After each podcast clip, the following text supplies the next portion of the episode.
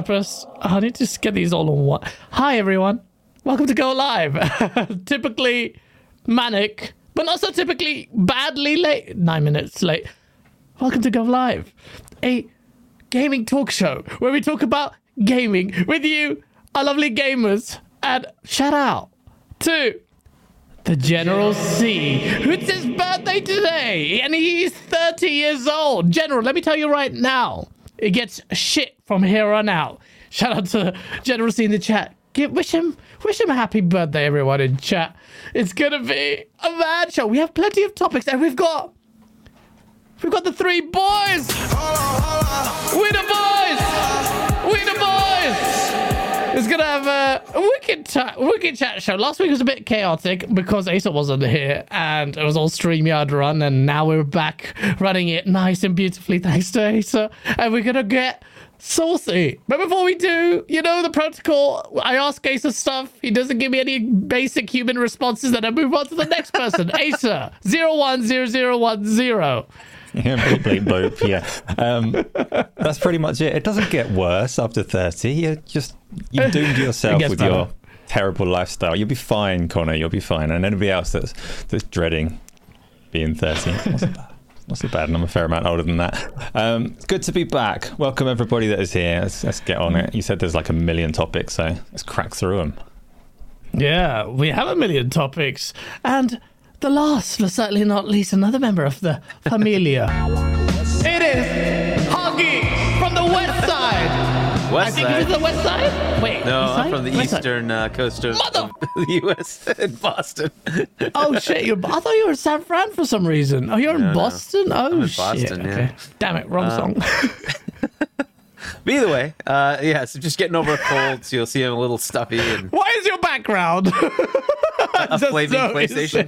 It'll be about one of the topics we have. I think it might be the first one. But anyway, just saying there might be some issues going on. But we'll see what happens. Anyway, so I might be a little spotty when I'm talking. I might have to like mute and cough a little bit. You'll go. We'll see how cold, haven't you?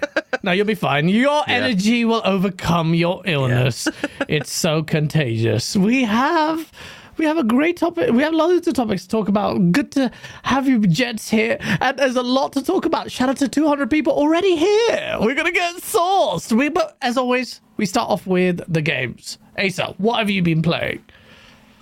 Good question. I've played a whole bunch of Spider-Man 2 over the last week. I'm eventually going to put together a review for that one. And Spider-Man 2 is, I know you didn't like the first one, which means you probably won't like this one. When it is good, it is brilliant. That's definitely not the whole play experience, but when it is good, it is so very, very good. I've played some Forza Motorsport and Halo at the weekend. Well, there are definitely issues that I'll go into more another time. When you're not following that main storyline, when you're going through the spectacle and the like, the handcrafted movie-like storyline, it is so very good. And when you're doing the stuff that isn't that, do you need to play it or could you just watch it? Ooh. No, you need to play it. That's a criticism I'm not on board with. It's definitely a game with a lot of gameplay with lots of buttons to press. Yes. No, you couldn't just watch it, but it does have issues around that story. And what else did I play? I played Layers of Fear in VR, which was freaking terrifying. Very tame game if you play it on pancake mode, but if you play it in VR, I nearly died. That is something I can't do. Would you like to play Spider-Man in VR? Obviously, I'd like to play everything in VR if I could, but I wouldn't stomach being Spider-Man, first person, flipping around and all of that kind of stuff. It would need to be something other than that. I wonder how it would do, right? Spider-Man. It's a little much, isn't it? Better be diverse games then. You got Spider-Man, you got Layers of Fear in VR. And did you try Alan Wake 2? I've not tried Alan Wake 2. I'm really tempted by it, but it's not that high on my list of things I'm really tempted by. I want to play it as a tech demo, because if you play it on PC or on GeForce Now, then you've got all of this path tracing sexiness that I would like to experience and take a look at from that side of things. But I didn't get along very well with Alan Wake 1. So Alan Wake 2, unless I go through like the fortnight recap of what Alan Wake 1 was all about, I'm going to wait for a little bit and play that one down the line, I think. What about you? You've been playing that? I know you have. Alan Wake, Alan Wake 2 I've been playing. It's quite interesting to see the various different reactions to the game. So Randall Thor 19, the man with a trillion, thinks that this game is his game of the year. Like, he freaking loved it. He made me buy it. I was going to buy it anyway, but he literally is like, Gaz, buy this game. Literally the day it came out, just downloaded it, because Rand, when he gets excited about shit, it's pretty infectious. So I'm like, okay, let's see what he's talking about. And I haven't got that far because this week has been, these last 2 weeks have been insane for me. But I did play it quite a bit, and I'm immediately taken aback by it, which is surprising because I shouldn't be taken aback by it too much, because I'm more for gameplay over everything else, and so far the things that have pulled me in aren't really the gameplay, it's the story, it's the vibe, the visuals. To me this is probably, I'm struggling to think of a better looking game. Like, I'm like, why is no more, I don't know if more people are saying Alan Wake 2 is beautiful, but it is stunning. Like, I'm like, this is the next gen, this is a current gen game, this is what I expected games to look like, especially in the forest with the density that you have and all the movement in the rain. I just like, this game is beautiful. But it's one game I'm playing in quality mode, and I instinctively picked quality over performance because of this game doesn't look like a game that I really need performance, and I genuinely don't feel the difference. As in, I haven't even gone back to performance, but I don't feel like I'm missing anything because of the nature of the gameplay. It's very divisive. I've had BG has quit playing the game. BG said this game is boring, there's not hardly any shooting for ages. Cole Eastwood is saying the same kind of thing. Like, he's more leaning towards BG's side. He hasn't gone far, so he might change his mind, but so it's interesting to see. So I'm going to, and I'm such a bitch, the big reason why I haven't played this game that much is because I've been so busy during the day. Late at night is when I've been playing. I'm too much of a bitch to play this game at night because it's scary as hell. It's like 3 a.m. I was playing and I tweeted, I shouldn't be playing this. And I just freaking jump scares. It scared the shit out of me. I should play it. But if you're danked and you're scared, bad. So I've been playing that. I've been playing Halo Infinite as well. Halo Infinite is so much fun to play. It's so smooth. It's like crack. I'm back on that game, and I'm desperately just like, I was late today for my date. I was just like, I just play games. Was it today? Yesterday? I don't know. Time doesn't make sense anymore. So I've been playing that. And Halo Infinite is in a great place right now. There are some issues with this microtransactions, I hear, of the community. I haven't delved in deep into it, but it's really good to see Halo come back. Like, tell me more specifically. So what kind of content are you getting through on Halo Infinite? What is it that you're doing? So yeah, that's a good question. What is it that's making me go back to Halo? So first of all, when you first played, this is such a night and day difference. When Halo first came out, you had like 3-4 playlists, basic modes. Now you just got like a wall of playlists. So I'm just like, there's anything for everything. BTB, Slayer, you know, freaking Slayer. Stupid. This is how crazy it was. Now, my favorite game mode, I keep forgetting the name of it.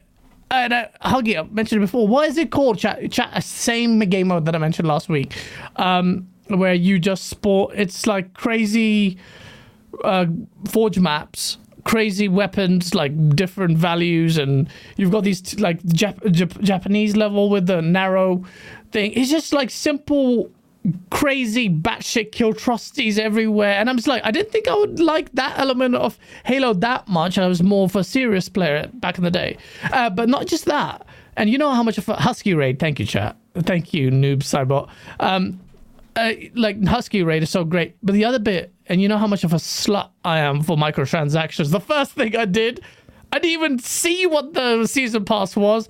Bought the season pass, bought the first skin, because they look good. Like, you get the flood stuff, but there's so many skins now. Like, every Spartan looks different, and that's what makes Halo. That's what makes a good live service game. Because every Spartan feels distinctive. Armor cores, everything can change up now, so you're not stuck. That old lie has been rectified, so you can swap, change helmets and everything.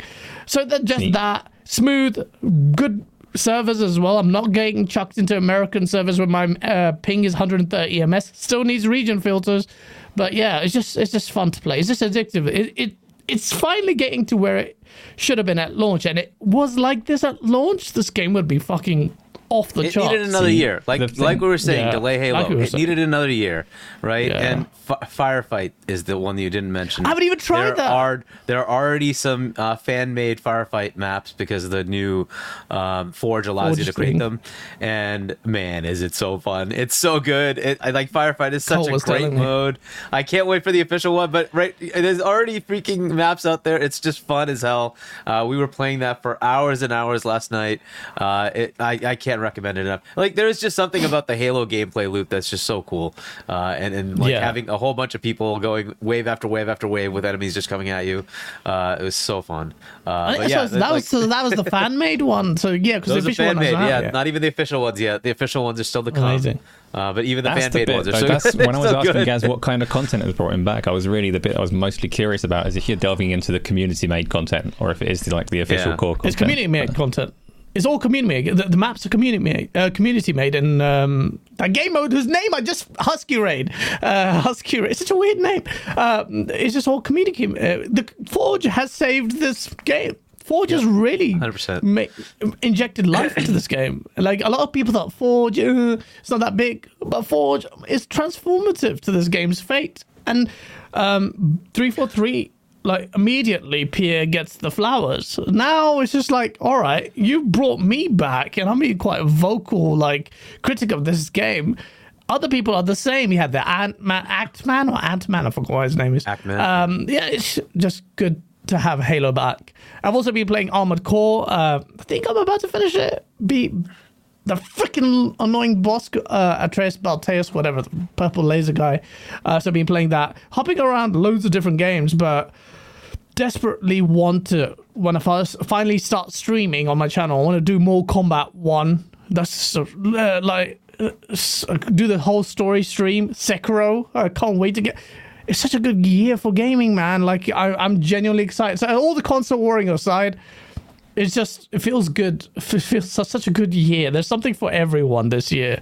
And can I just quickly talk about a game that you guys need to play, which is the finals, the open beta. I don't know if it's still active, but this is a special game. This feels different. This feels unique. Even Zorka was saying that, and Zorka's a piece of shit. But Zorka, I see you in chat, but he was saying the same thing. This is different. The destruction, the game looks beautiful. It runs really smooth. The way the classes work, and it just feels nice, man. Traversal.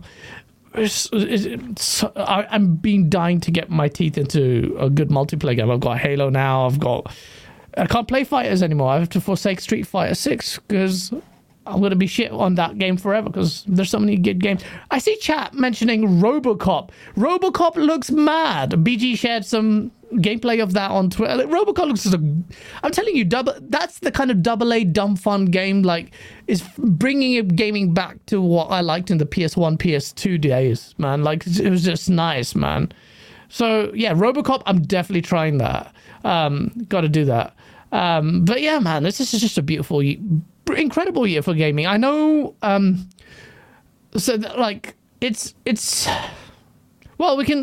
talk about it later. But as I was talking about the layoffs, like, someone was saying, "Oh, it's a bad year because of the layoffs," and it seems like a bit of a virtue signaling statement. But you have to understand, like, it's not nice being a developer in that state and you have mass layoffs. But as a gamer, like, you have so much choice, and it's going to be it's just a great year. And next year, apparently, based on my cursory glance at that, next year's going to be amazing too. Surely you feel it, Asa. Even in your niche VR space, maybe it's not gone where you want it to, or maybe it has.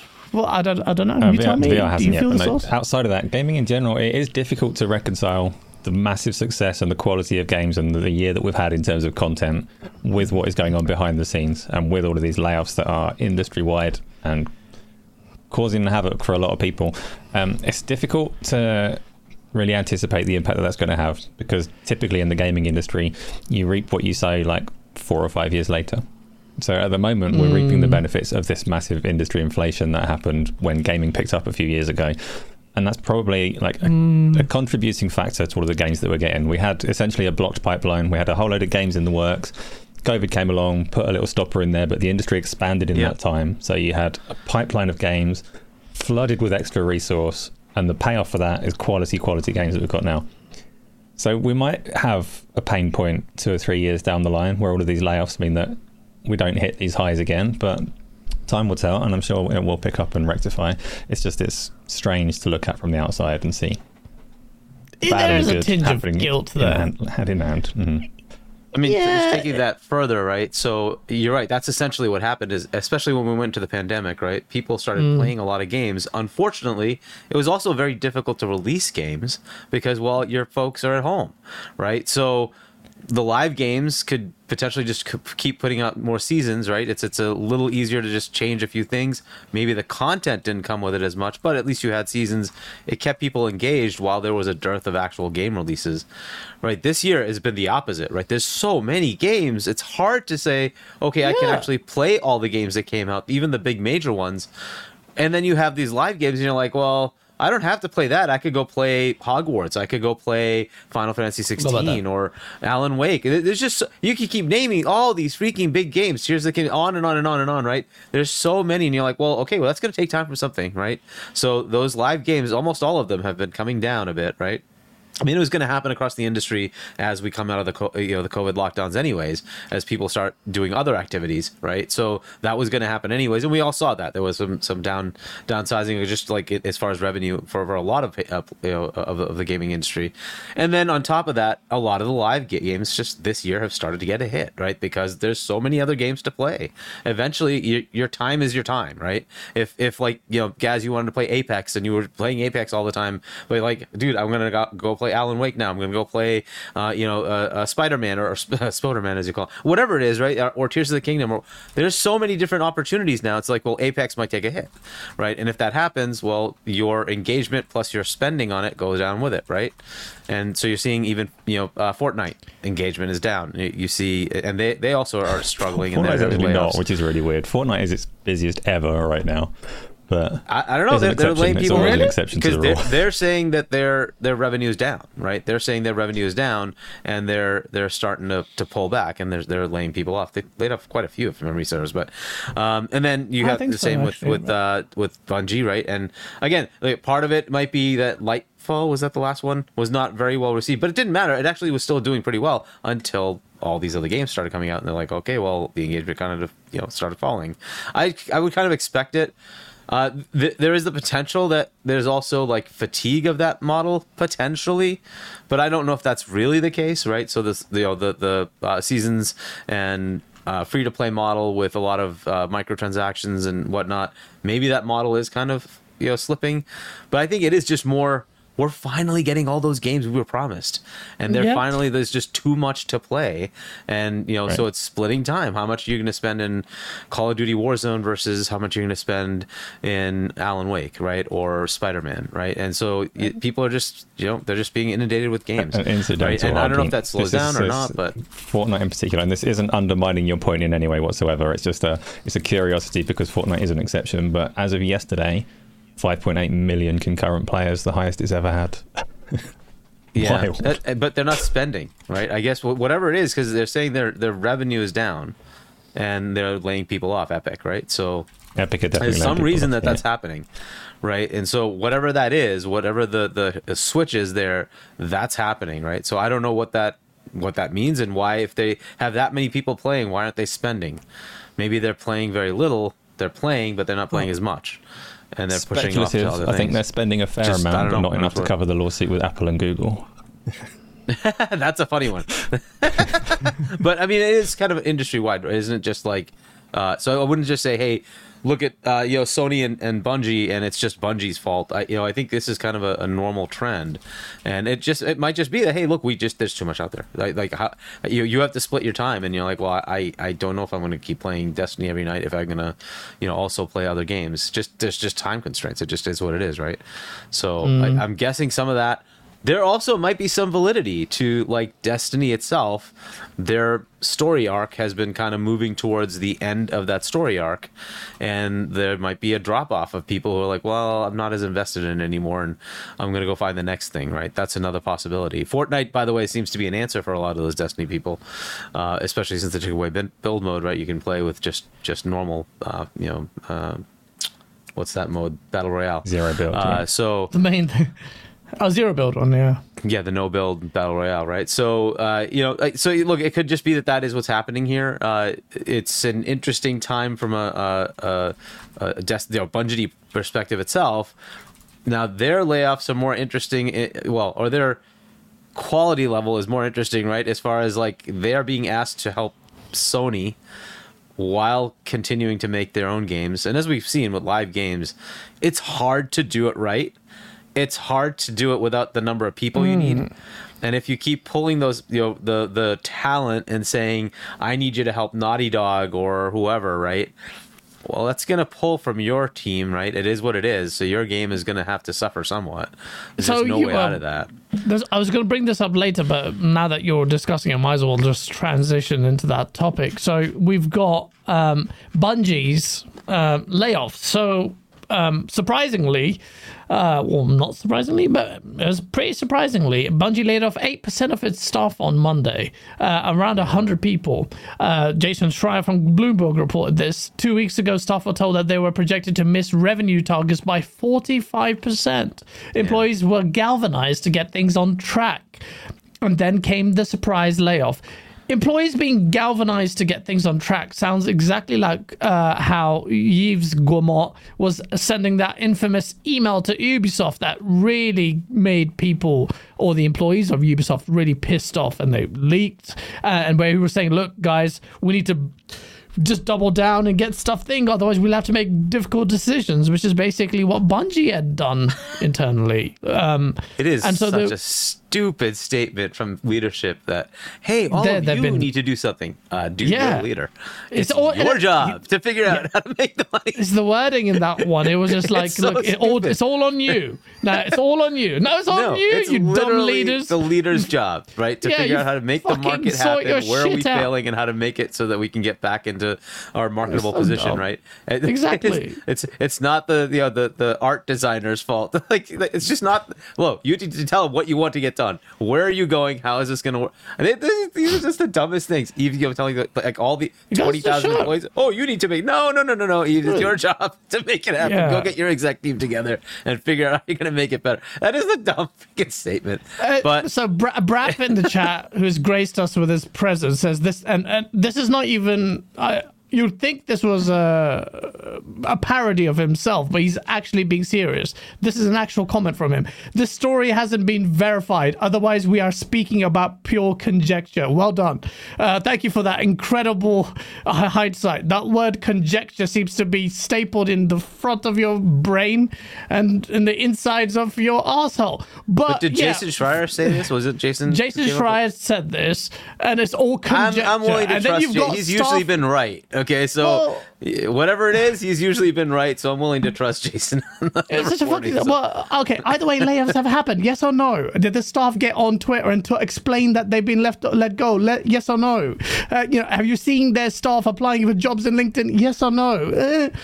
So it's just fucking stupid. Anyway, the layoffs came directly from Bungie management, not Sony. So there was this, issue that Sony have done it. Now that, PlayStation's acquired them, they're going to cut people off. And, well, we'll talk about that in a bit, because Bungie leadership, in February of last year, they said they assured employees Sony's deal would not result in layoffs or restructuring.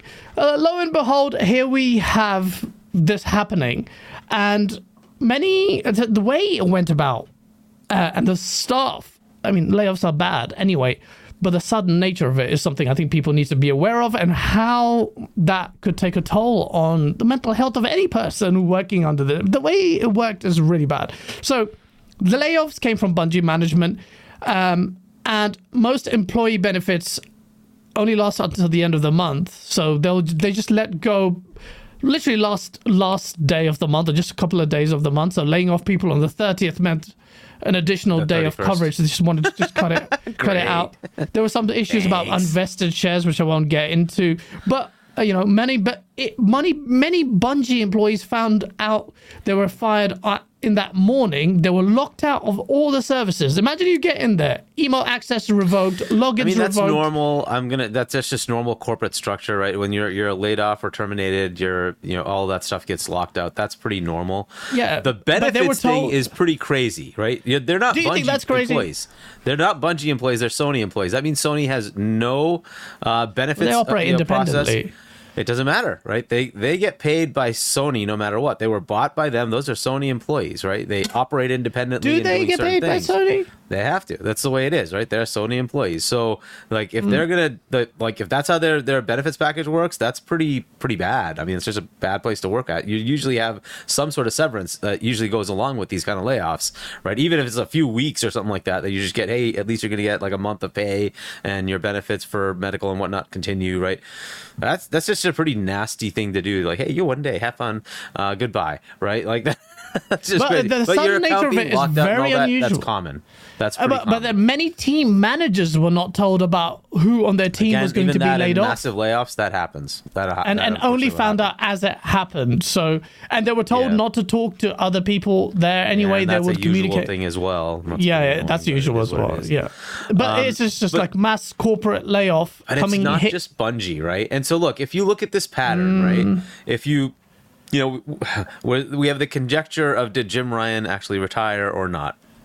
Ever since that October switchover, where right, well, I mean, to my guess, that I'm pretty much like 90% he was fired. But so I think he was fired. But since that October switchover, a lot of their studios have started doing layoffs, right? And that's just reality, right? It's not just Bungie. Others have also had layoffs.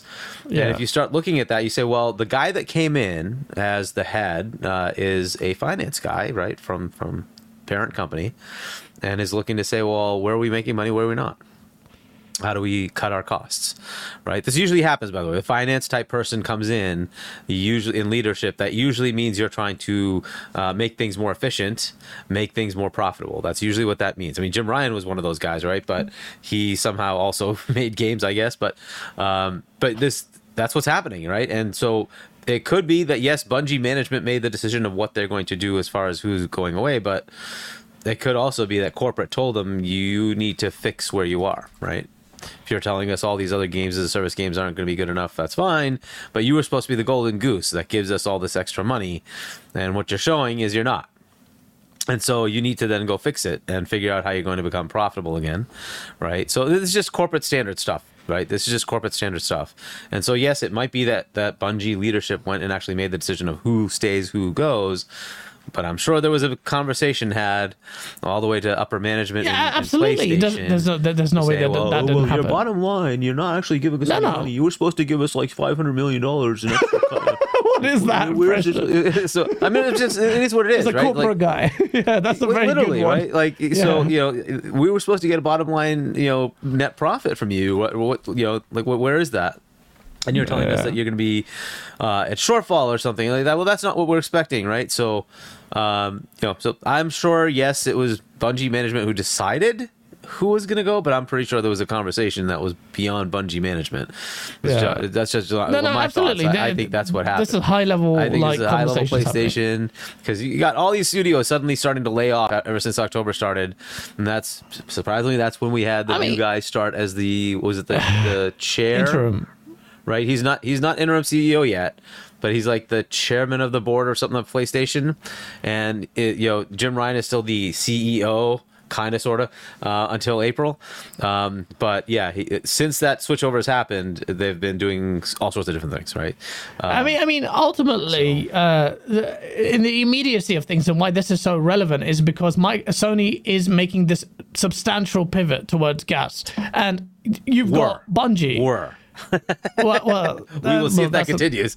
Well, that's a good question or good statement, is what I wanted to allude to. But Asa, it sounds like this pivot might not. What isn't it odd that Bungie gets bought for this big chunk of money, a substantial amount of which is a retention fee? Then you still let go of that, or Bungie let go of the staff, but Bungie also cancel or put on ice the Last of Us factions, and now there's also, and again it's conjecture, so don't lose your shit. But it is these are. Where there's smoke, there's fire. So we've had... where has it gone? I had the source. It was the... so a YouTuber called Astacross, who claimed that Bungie's had escaped from Tarkov streamers actually played Marathon in its early stages. And they seemed disinterested. Now, again, it's conjecture if it's true or not. But also, I think it was Bloomberg also said that the games have been set back. So two of the live service games have been set back. And then there's this question of, will Sony abandon it all? In my trademark fashion, I've asked you a trillion things. Even I don't know what the question is. But you get the idea that, well, what's happening? Do you expect a U-turn from Sony? Is it weird? Talk to me. Yeah, it's really challenging from the outside to know because we're missing pivotal bits of information. Whereas, so we hear about Connie Booth leaving, and we hear that there's contention over whether studios should be working on gas games and whether they shouldn't. But we don't actually know what side of that argument Connie was on. She might have been the one that instigated the whole move in the first place, or she might have been resistant to it. She might have been pushing back against it. We don't know. It seems very likely that Jim Ryan was in favour of games as a service, but we don't know for sure what side of those conversations that he was on, and we don't know any of that about any of the people and the personnel within PlayStation. Bungie's acquisition, valuation, and all the rest of it is quite difficult to look at and kind of comprehend why they went for so much. If apparently all of this stuff, there was quite a lot of foresight and quite a lot... was already known about the difficulties that they were having with their live service, that they weren't going to hit these targets and all the rest of it at the point that Sony acquired them. So you'd have to question that. That seems like if you know that this company is not doing so well, you wouldn't then buy them and say, please advise us on how to not do so well as well. That would be brilliant. We'd love to have some of that failure. So there's a lot of oddity around the conjecture. I'll say that much. In terms of like layoffs and things, I don't think that Jim Ryan was fired myself, because I don't think they would keep him in the capacity that they have kept him until April if he was doing a terrible job for them. And I don't think he has done a terrible job for them by the numbers. I do think that he wanted out for various reasons, partly time in the job, age, travel, stress, all the rest of it. And maybe perhaps he just didn't fancy the challenging waters that are clearly ahead, the changes that are coming to the gaming industry. Maybe he's looking at that and saying to himself, like, I'm not the right person to steer this ship anymore. I think that's just as believable as any other side of that story where he's not there. He knows he's industry-wide failed. Though. Well, sorry. The bit that I find really interesting, like, is there are layoffs everywhere, like from Epic to EA to Ubisoft to pretty much everyone. So it's really nice to see Larian say, Baldur's Gate 3 did really well. As a result of that, we get to keep making games like this and keep all our staff on and maybe hire some more. And that is like a big mark against consolidation. When you get to see independent studios who don't answer to corporate boards and shareholders in quite the same way, it's an interesting contrast, I think. But. Well, it's only because that game did well. Because normally most of those studios don't do well. Take Obsidian, whose games always seem to have challenges from outside, right? Even though their games were great, right? And they've always struggled to be able to keep doing what they need to do. So yeah, you don't get second chances now. The fair counter, like Bungie is the fair counter, because if you believe everything that's coming out of that studio, Bungie would be at massive risk now if they weren't acquired. So there's definitely downsides to the independent approach as well, and advantages to that. The security that comes with being acquired by a big corporate overlord. So both ways there. Yeah. Shabs, we always fucking do. Let me read these super chats before we go. So we got Jean-Marc Louis with a $2 super chat. Thank you, man. He goes, Phil and ABK bamboozled Jim. He paid for the DLC source. We'll talk about Call of Duty in a bit. Your baby father, who blocked IGN or is blocked by IGN, he says ponies allowed on Twitter, but casuals run that platform. Ooh, they only want to play Madden, MLB, Fortnite, and Spider-Man, and the occasional third-party banger. It's not enough. Incendiary chat What do you make of what your baby father had said there? God, Empress Sofa King, thank you for being a member. I think that's one of the other big ones, but anyway. I maybe mentioned that in there. But yeah, COD is going to be an interesting one as well for various reasons. We'll talk about that. God Emperor Sofa King, he says, Brap, is the 8% of people being laid off? Conjecture you and... There you go. And the Andrew yeah, it's not. It's not conjecture.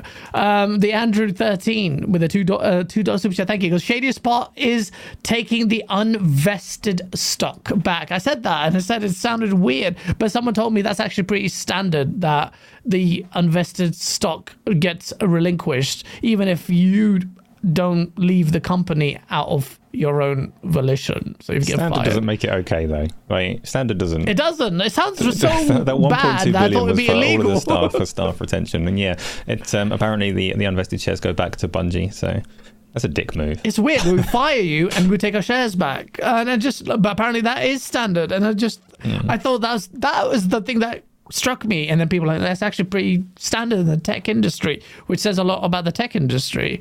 It's horrible. That precedent needs to change, and this is where the unionization may help. I don't know. Shabs Inevitable with the £10 super chat. Thank you, Shabs, for being a member with the purple icon, blends. He says, I'm here to say Kupo. Hit that like button. Thanks for reminding me. 553 people there. Smash it. Smash it. Yeah, Mr. B stole it from me. That quote. Just to round that topic up, you're right. We are hearing that Sony actually apparently saved Bungie because Bungie was such dire straits, and there's that element of it. I find the truth will be kind of in the middle there somewhere. I don't think Bungie would ever struggle, and they got bought out for a princely sum. And that, to me, suggests that they had some chips in their bargaining position to angle a $3+ billion acquisition for a company that's struggling. It's probably fair to say, though, if they were independent, then whatever struggles they're facing, they would have less to mitigate it. So it would probably be, at the very least, it would be more layoffs, you would think. But... Yeah. Isn't it funny, though? So it looks like... based on what the people have left, they're blaming senior leadership again to see this badly run again. This is just like 343. So I was talking to Cole. I'm like, this is probably why Microsoft didn't put much resistance in allowing them to go independent, because it seems like it's leadership issues as well. And then they had Activision, and Activision is, they're not exactly great with Bobby Kotick going there. But again, they leave them. That doesn't work. And then they... go independent. Sony buys them, and they're already again having problems. And we hear conjecture that Marathon may not be that good yet. They made Naughty Dog go back to the drawing board with the factions. Seems like this company is very invasive, has a lot of pull. Fuck the financials. That's boring. Marathon, is that game interesting to you? The premise of it, I've never played I held it in a... I never had a PC that could play it. I just always wanted to play it. I had the magazines, and I just look at it. It just looked nice. It's like back then, where that kind of game was amazing to me. But I thought, and we said this on the show, that the association or the choice to use that word, because that IP, does carry... May not be as relevant today, but... is significant. Marathon is legendary. It'll go in history, annals of the gaming history as a big IP or a classic one. For them to bring it back, I thought there's going to be something, surely some intent to make this good. And then it was multiplayer, live service only, and I'm thinking, ooh, that's a bit weird, but fine. I still give them the benefit of the doubt. I do want it to be good, but when I say good, I think Marathon needs to be exceptional. That's the name that's my association without even playing Marathon. These weird, what was it? Exploratory point click. Look at the Stonehenge space. So, not what it needs to be though, but knowing Bungie's pedigree and what the game is, are you looking forward to it? Is it on your radar as an exciting prospect? I'm 50-50 because of the manner in which they handled PvP in Destiny.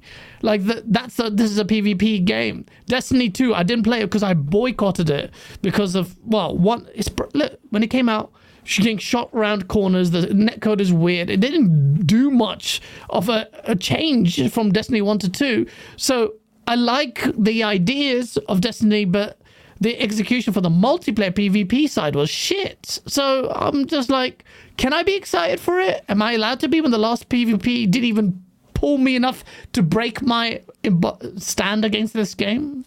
I don't know, but Bungie are talented. They made fucking Halo, man, so I can't ignore it. So it's weird. Well, they made Halo along with other people that are no longer at that studio. But that's true. I'll give you my answer to that is no. So to me, Marathon, what they showed me was we're going to have a bunch of colorful characters that you can have different skins because that's how they're going to monetize. And it's just PvP. That's it. And I'm like, this is just not entertaining to me. Give me Firefight. Give me with Destiny, you had raids, right? So there's got to be something beyond just, player versus player. I'm surprised that's their next game. I would have expected it to be another in that chain of here's a story that goes with it, here's a campaign, and yes, there's multiplayer, right? But they're choosing to just forego that whole thing and then just have this colorful multiplayer only thing, which to me just says we're making a game as a service game. We're going to sell you a whole bunch of different colored skins that are going to make your character unique.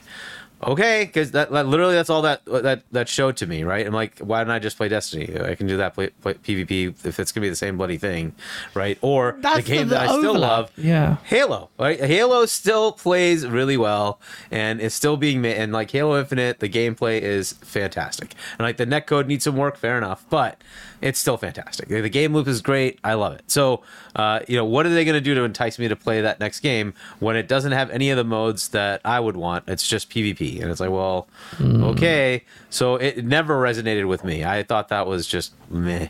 I gave them benefit of the doubt. It's Bungie. Maybe they know what they're doing here, and they're gonna come up with something cool, great. But I gotta be equally honest. Destiny very much disappointed me. Right, I went into it, pre-ordered this Bungie. It's gonna be great. It's Halo, right? Okay, cool. Right, no, I was disappointed. Massively. I spent a lot of days playing that game because I wanted it, but what they promised and what that game was, what was that game? There's no story. So I don't care about the protagonist at all. What is this game, right? And the lore is really good, but this is the same Halo. If you go outside of the game, or if you start playing all the battle passes and what, I'm like, dude, no. I paid you $60 for the game. I expect a game, and I got nothing. And then Destiny 2 was, the story was a little bit better, but still, it never felt like, to me, what Halo did. Halo, I got hooked immediately. Halo was a moment in gaming. Destiny, holy crap, right?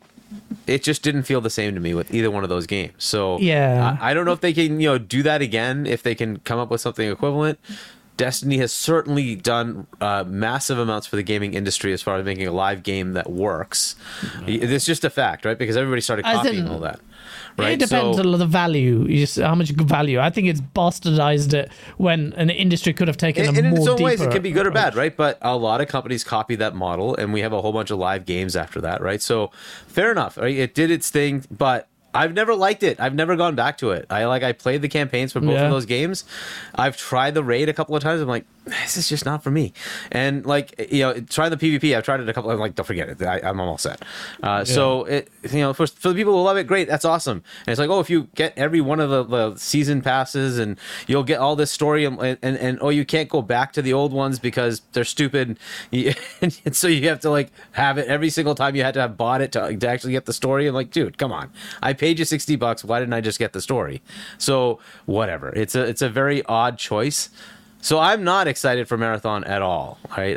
It never really seemed like it was going to be. There's no story at all, so I'm not going to be vested in anything, right? Okay. It's just going to be. So the story is quite important PvP. To you. You know, the PvP centric, and I think that's a lot of people will be put off by that. But Asa, you asked this question.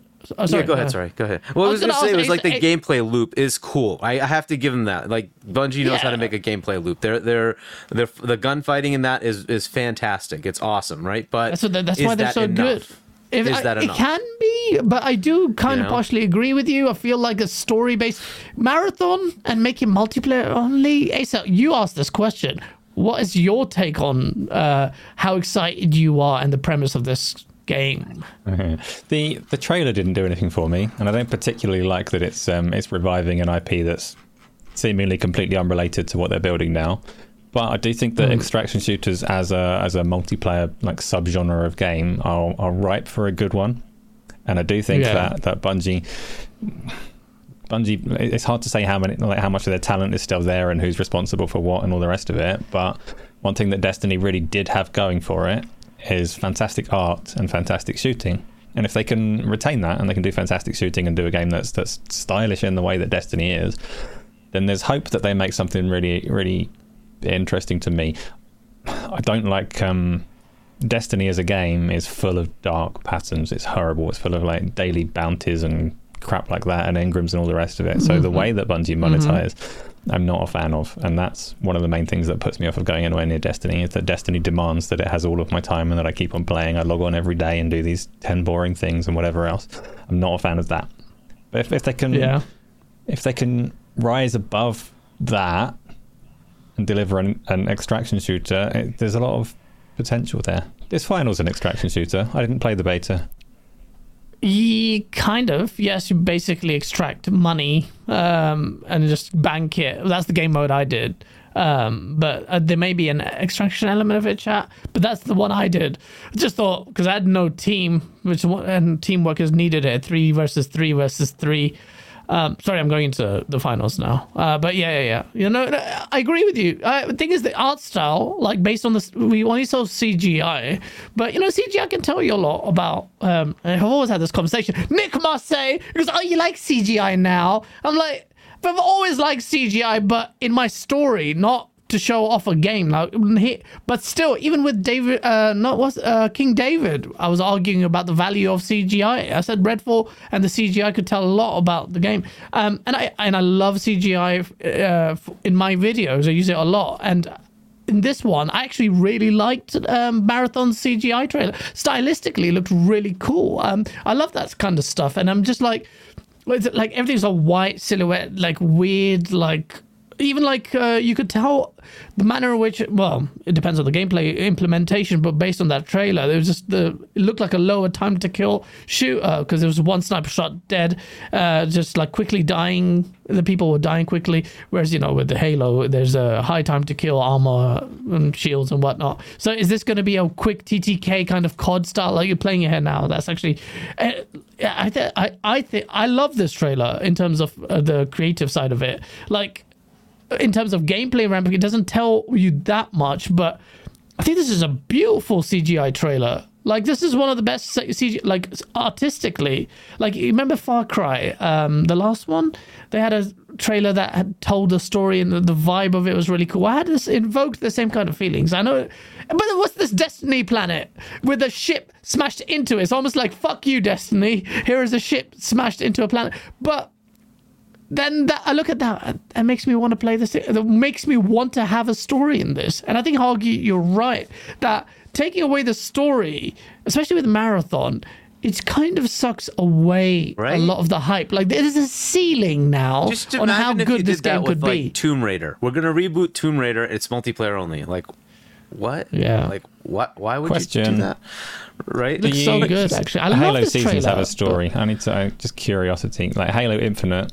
You separate the campaign from the multiplayer does try to tell a story, doesn't it? Do you follow that at all? Is that done well? It did it for the first couple of seasons and then stopped, right? So now they're not even doing that. Yeah, there's a big fail. Big fail. And the stories there were just very minimal. It wasn't really intended to be anything massive. I'm still waiting on the campaign part. I want to know what happens with the campaign. They certainly ended the campaign on a cliffhanger, which, I mean, that's fine, but I'm looking for what's next. What is the next campaign thing for Halo? But that campaign still had me interested in what's happening, right? And like the character development was there. Yes, it ended sort of like okay, but there was something there. There was a story. It was something useful. This is, if there's no story, it's just like okay, here we go again. To me, that's Destiny, because that's what Destiny was. It was pointless. That entire campaign was pointless. And that's, if there's no, they're just saying, oh, we're just not even going to bother because it was pointless anyway. We're just going to do the multiplayer part only. Okay. Right. I feel like there's a big loss there. Yeah, there not, is to me. Not exploring that. Let me read these super chats. Yeah, face. I'll get back. Did this other one, by the way? There was one from a random guy comments. Gas, yeah, I've got it. I've got it here. Okay, yeah, I've got it here. I've got your baby far with a $5 super chat. I blocked the zealots at IGN, and I suggest others do too. I should have read that when I was introducing COD, which I will in a bit, your baby. But there's some conversations to have there. Shab's inevitable with the $5 super chat. Ace's reaction to Kupo is worth it. That's all I do is look at Ace's like. Weird face. Andrew 13 with the $2. Sorry, with the $2 super shot. Argentina has 125% and Turkey is 62% inflation year on year. This is in response to Phase 23. Brooklyn, New York's $20 super chat. Always generous with those. Besides Brazil, Microsoft also increased Game Pass's price in Turkey and Argentina up to 100% depending on the subscription tier to which Andrew applied. That it's based on inflation, but it's still not great. Okay, it's just like those price hikes on these services, still not as bad as Sony's one, right? All across the board. What are you going to say about that, face? What are you going to say about that? Your baby father with a $5 super chat. Bungie doesn't move the need. Hey, face, I need to talk to you about Quantum Alan Wake 2. You always tag me when Digital Foundry do a little thing there, but you didn't tag me with the Alan Wake 2 one. Why? But your baby father with a $5 super chat. Bungie doesn't move the needle for Sony. That money could have been better spent elsewhere. The thing that aged or seems to have aged really badly is, and you were mocking this as well, Asa, was Jim Ryan's quote where he says the $3.6 billion spent on Bungie gives PlayStation way more value than if they bought Activision. And that just does not look like it's aged even worse or badly in light of this news, or I guess the jury's going to be out in whenever Marathon comes out. But yeah, I mean, that question is like, of course you're going to ask if they got good value for that money when they bought the studio and things just seem to be going wrong. But well, the pressure increases on Marathon. And PlayStation guys who will say, you cancel factions, let's have a look at your game. And they'll be pissed because it's multi-platform anyway. So there's this animosity as well. And there's not much loyalty with Bungie within the PlayStation camp. And then Bungie going to feel the pressure from their own little pony stables. And then they'll want to go independent again. A random guy comments with the $7 Canadian. Halo was a thunderstorm in a bottle that launched a console. We're all chasing a high, especially a nostalgic one. Not only did it just launch a console, it made a brand viable. So yes, absolutely. But Halo 1 wasn't just a lone wolf in that. Halo 2 moved console online gaming to a whole new level. It wasn't even like people. I remember the days where like seriously, like people were like. Console would never... PC Gamer, I used to be like PC... I used to play on everything, and PC Gamer was always to scoff at console gaming online, like, it'll never be serious, like Counter-Strike. And then Halo comes along, and it pisses a lot of hardcore loyalists off because it does it very well. Lo and behold, come to the future, and it's MLG, consoles, everything. It's, yeah, source. Well, the PC's still where the... sources. Dead Planet with a $5 super chat. Jaffe went on Colin's show and said Sony's current trajectory / lack of upcoming games is setting Microsoft to 360 them in the next console cycle. Ooh, why not this console cycle, Dead Planet? But it's funny for Colin Moriarty to say that. Do you know why? Because he's scared. Wait, did Colin say that or did Jaffe say that? Actually, you're right. Sorry, I misread that, Dead Planet. You're right. Thank you, Huggy, for making me taking my foot out of my mouth. Yeah, Jaffe said it. Yeah, Jaffe said it too. I wonder what Colin's response is. I'm going to have to look at that one. I'm going to watch that. Writhing around is like, you know, throwing holy water at him and the exorcist. Like, that's what he probably felt like when Jaffe was telling the truth. Your baby father with a $2, I'm such a dick, with a $2 super chat. New WoW mobile games will print money for Microsoft, and I might as well go to... Well, there's so much to talk about, right? This is going the opposite way of where my conversations are, but your baby... let's just quickly talk about BlizzCon, because there's a lot more topics as well. So BlizzCon happened yesterday. They're tuned in. They don't usually tune in that seriously today. This time, it was with Xbox. This is an Xbox showcase, so of course I'm going to watch it. Well, yeah, and then you realize one facet of this Blizzard element that people like down because everyone's focused on COD. You see how big Blizzard is and how crazy it is, and the show was like weird, but saved by this guy who saved WoW. What was his name? He's like Stone Cold Steve Austin. Like, he comes on stage, everyone loves him up, and I'm like, I shared it on Twitter. I'm like, this guy looks like Stone Cold Steve Austin. Why are these people loving him up so much? And people told me, chat, if you know who his name is, he said he made Chris Metzen. WoW, World of Warcraft. That's it, Edson. He Metzen. Basically made Edson. Metzen, Chris Metzen. Metzen. Chris Metzen. Chris Metzen saved Warcraft. Now, you're a big Blizzard fan, and he's all good things, apparently, Blizzard. Can you just give a history on who Chris Metzen is? Did he leave, come back? And also, how you feel about the announcement of 3 expansions announced at the same time, and Cataclysm Classic and all that shit. Well, I don't follow executives very closely, so I can't give you a very thorough reading of who Chris Metzen is, but he is one of the leaders of World of Warcraft as it came about in the first place, and he voices several characters, I think. So he's kind of a celebrity within the Warcraft community, or the World of Warcraft community at the very least. And yes, he left for a while, and it is quite a big surprise that they've managed to put him back in at this point.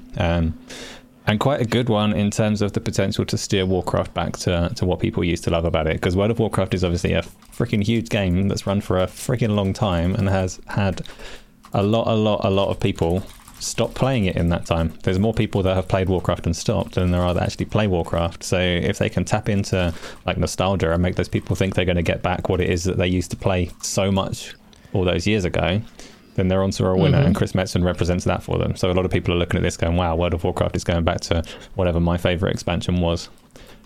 And this CGI trailer looks neat. I've got a fair amount that I could say about World of Warcraft, so I'm not going to right now. We'll see where the conversation goes, but that's Chris Metzen. I mean, okay, so this CGI trailer looks amazing. I don't know. I don't follow the story that well. And this made me want to like kind of watch a story. I wish the CGI supplemented, but I wish WoW had cutscenes in the story when you're leveling up. That would be a great. I mean, this would take years to render anyway, because these things are rendered at next level. But can you tell me, like, there was a scene I immediately recognized when Wrath of the Lich King's expansion came out. The trailers are an event. They're so good. And in Wrath of the Lich King, the king just like pulls up his sword up at the screen like that, and really cool, iconic, like, shot. And he does the same thing. Is this the old Lich King or something? I thought he's a Lion's guy. No, he's not. He's, so when did you play it? You played it when... I played Burning Crusade, Lich King, stopped at... do you know what? Cataclysm. I'm not going to tell you who it is. It's Anduin Wrynn, and he's like, he was the son of the king at the point that you played it, and he was there in Stormwind as a child at that point in time. But it does touch on something that's that I find quite difficult about World of Warcraft, and that is that it's storytelling in a massively multiplayer online RPG is really, really tricky. And it used to be that it would be very hard to tell any kind of personal story, because everybody is going on these same missions and doing the same thing, and everyone in the world is the hero. And the way that games handle it now, that I'm not a massive fan of, but some people might be, is like this, where you see a trailer like this, an epic trailer with Anduin Wrynn and Thrall, and your character is like a heroic spectator. This story's going on, but it's not you. It's these celebrity characters within the world, and Final Fantasy XIV does it very much so as well. So you play like heroic bystander that's like helping out a little bit as these heroes do the cool stuff and tell the cool story, which is a curious problem for online games. And I don't know what the answer is. Right? Does it make you want to play it though? Because it is trying to capture that single player storytelling experience, and the way that they've done it is to say your character's just whatever. Yeah, no, it does make me want to play it, man. Like, bro, I was not interested in it. You know me, anything but classic. I didn't like the way they changed the models and looked a little bit more cartoony. Even when they were showing the Cataclysm, like, classic trailer, compare that to the Cataclysm actual at the time trailer and the classic one. And, like, even, what's the freaking dragon's name? Deathwing. What's his name? Oh, whatever. I'm sorry?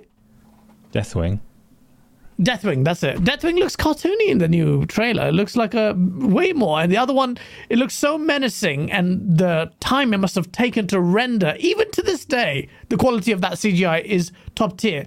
The flames, do you see the details of the flames after Deathwing is going around over barons, splitting in half of the absolute... I love the barons until he... That's why I didn't play freaking Cataclysm for too long. But yeah, like, I don't know, like... I want to play this game. It seems really epic. It seems why announce 3? Like they've talked about Titans. I'm like, in space, there's huge figures. Like, okay, this is going into some next level freaking mode, and I love that kind of story. But I don't like orcs and shit as well, so it's weird. Like, what the fuck is that sword? It's huge. It's the size of a freaking country, and I'm intrigued. Like, what? It's so you missed that. Though. That story has already happened. Which is another challenge for if you are one of these players. So when I said that stuff about Chris Metzen earlier, and there being like legions and legions of players like you that have their point in time where they remember World of Warcraft, where they're fond of it, trying to get them back into it, and this vibe that it's going to be like you remember it. But you're asking about this sword now, and this sword was the ending of one of the expansion packs that you've missed and not played. So they've got that challenge of trying to get people like you back into it to pick up a story that's been ongoing that you haven't actually been watching. So. It's the first time I'm interested in... I mean, I've been interested in WoW story here and there, and I found out that we lost Undercity, the Horde. I say we. We lost the Undercity. That's disgusting. That's what I was. I was an undead warlock. Bro, console gamers, you may have not played WoW, yeah? It may be laborious in some of the things, but I've not played a game that felt like an actual world like I played WoW. Like, I would go into Ashenvale as a Horde, and it felt... like exposed and like, oh shit, then other players will come on a massive mount, and you're this my guy at level 59 before he gets to level 60 looked like a guy. He was wearing an underwear, like just underwear. For some reason my gear stats gave me the worst looking armor, a turban and a stick, nothing else, and some flip-flops. And that was the best level gear. And then I'm walking towards this crazy looking place. I think it was Ashenvale or something like that. No, not Ashenvale. And I'm going to this crazy forest looking place. I'm like, oh shit, that's Alliance place. It was Ashenvale. Was it Ashenvale? Okay. Just north of your favorite barons, yeah. Oh yeah, and then it'll probably be that, because I always stay there. I always stay. And then... I haven't got my mount or whatever it was, and these 3 Alliance guys come in, these players who look so cool in the game, but you know they have diabetes in real life. I'm telling you, I have now met so many addicted people. I met people who ruined their lives, basically, someone who went to uni, failed, went back to redo his law exam, and when I asked him, how did your exam go? He goes, Cataclysm came out, or some Burning Crusade came out, or one of the expansions came out. I'm like, sorry, what? He didn't even go. He repeated. Fucking wasted his law credit. Then he went to jail or something. But like, people are addicted in this game. WoW has a very high level of addicted players, but it is it's a great game. Is amazing. I don't even know why I'm talking about this, but I just feel like console players. I know you say that it may not be nice. I still believe. I was hoping for them to say, if they said WoW is coming to consoles, the megaton gigantic nuclear freaking bomb that would be to me. Because that wouldn't happen now, right? I mean, they just bought them. This is working on it. Because they said we can work it. It's coming. They could have just said it's coming. If they're going to do anything, we would have been coming as well. A couple of years from now, it's going to be. It's going to take time. Yeah. I want to shout out to a random guy. He says, that's why I fucked your bitch. Oh shit, that is not Phil Spencer! I did not. Why was that? Oh, that was for something else. Sorry, random guy. I did not do that to your to missus, and that was Tupac, who was dead. Was until he apparently came back alive again. There's lots of theories that Jada, what's her name, had a fling, a thing with him. That would have been disgusting. You don't sully his freaking legacy with this bald-headed woman who's a horrible person. I think she's horrible. Will Smith's wife, I'm talking about. She's just a horrible person. I haven't met her, but she seems like a fucking psycho. Come on, man. Let's be real. I don't know why I'm talking about this again. Random guy comments. Thank you for the $7 super chat. Bungie left Microsoft during the dark Xbox One days. What if Phil and Bill? Bill? He's fucking retired, bruv. What will if Phil will buy them back? Sony buy Rockstar. Get it. What the fuck are you saying? Don't you dare. Get it over with. Just launch it all on PC. What? Random guy is smoking crack through his ass. And I love it. Acquisitions. No, so yeah, that was fucking you guys with your super chats are crazy. How do I fucking weave that into conversation? Your babies is the best though. But your baby father, on that note, let's talk about Call of Duty Modern Warfare 3. Your baby father has blocked IGN. He has taken this stand. Media bias? Xbox gets fucked by IGN again, or does it? Modern Warfare 3 got a lowly score of 4 out of 10, or just for its campaign, and that set people off. The same reviewer seems to have reviewed mostly movies and TV series, and then she also the last game was Vanguard or something? I'm not sure. Either way, IGN's reviews I don't tend to take seriously, apart from the person who reviews their races. I was on a show with Cole Eastwood. He's a really nice guy, and he knows what he's talking about. And I'm not saying everyone at IGN is shit, but, you know, after Dan Stapleton's, scoring and reviews, scoring doesn't make sense. That's why you don't do it with scores. Call of Duty. Apparently... because Microsoft fucking bought them, in 2 weeks, Microsoft helped develop this fucking game. So the ponies are now saying, oh, Xbox stenches on it. Xbox stenches on it. We're like, what the fuck did Microsoft do in 2.5 weeks to take it? But it's still first party. So people are like, oh, but you're saying it's first party, though. It is first party, and Microsoft didn't help develop the game. But I always said, Asa, that Modern Warfare 3 looked kind of weak. There was no advertising, no nothing. It looked like DLC, which apparently it may be. Well, I don't know. I haven't downloaded it yet. What do you think? Memes. So here's a conspiracy. When you talk about Microsoft stench being on it, so perhaps not Microsoft stench, but perhaps the acquisition stench is upon it. Because yes. There may be, not too long ago, like a year ago, Activision Blizzard were saying there wasn't going to be a Call of Duty this year. And then they said there's going to be a premium something this year. And then they've released it as a full game. Is this just like throwing out some trash to satisfy a contract that they've already signed because they owe Sony a certain number of Call of Duty marketing things? I think you're on the money there. Because everything, all the indicators, as we're running up to it, showed me that. The game contrasts it to Modern Warfare 2, which was obviously a product of actual development and passion and an intent to deliver something special, and they did go ahead of it. Contrasted to this, the most, BG even tweeted, he said, this is the first time I've seen a COD games, it doesn't feel like COD is coming out next week. No one's even talking, it really isn't. And I think you're right. This is like the bare minimum effort, obviously distracted by ABK tremendously. And I don't know about the whole angle of churning out because we have a contract with Sony, but Microsoft did come out and say that they did want to make COD biannual. And I feel like the people in the studio also want some fucking respite. Think about, I don't know about the rotation or how much of that staff is retained over a period of years, but you hold on to those people because they, senior positions and whatnot. And I don't think they want to work on COD. Not as frequent as every year. They just want to fucking chill. Make some more games, which is great news for Xbox. Because Phil Spencer came out on the Blizzard stage, on the World of Warcraft stage, and he said this as well.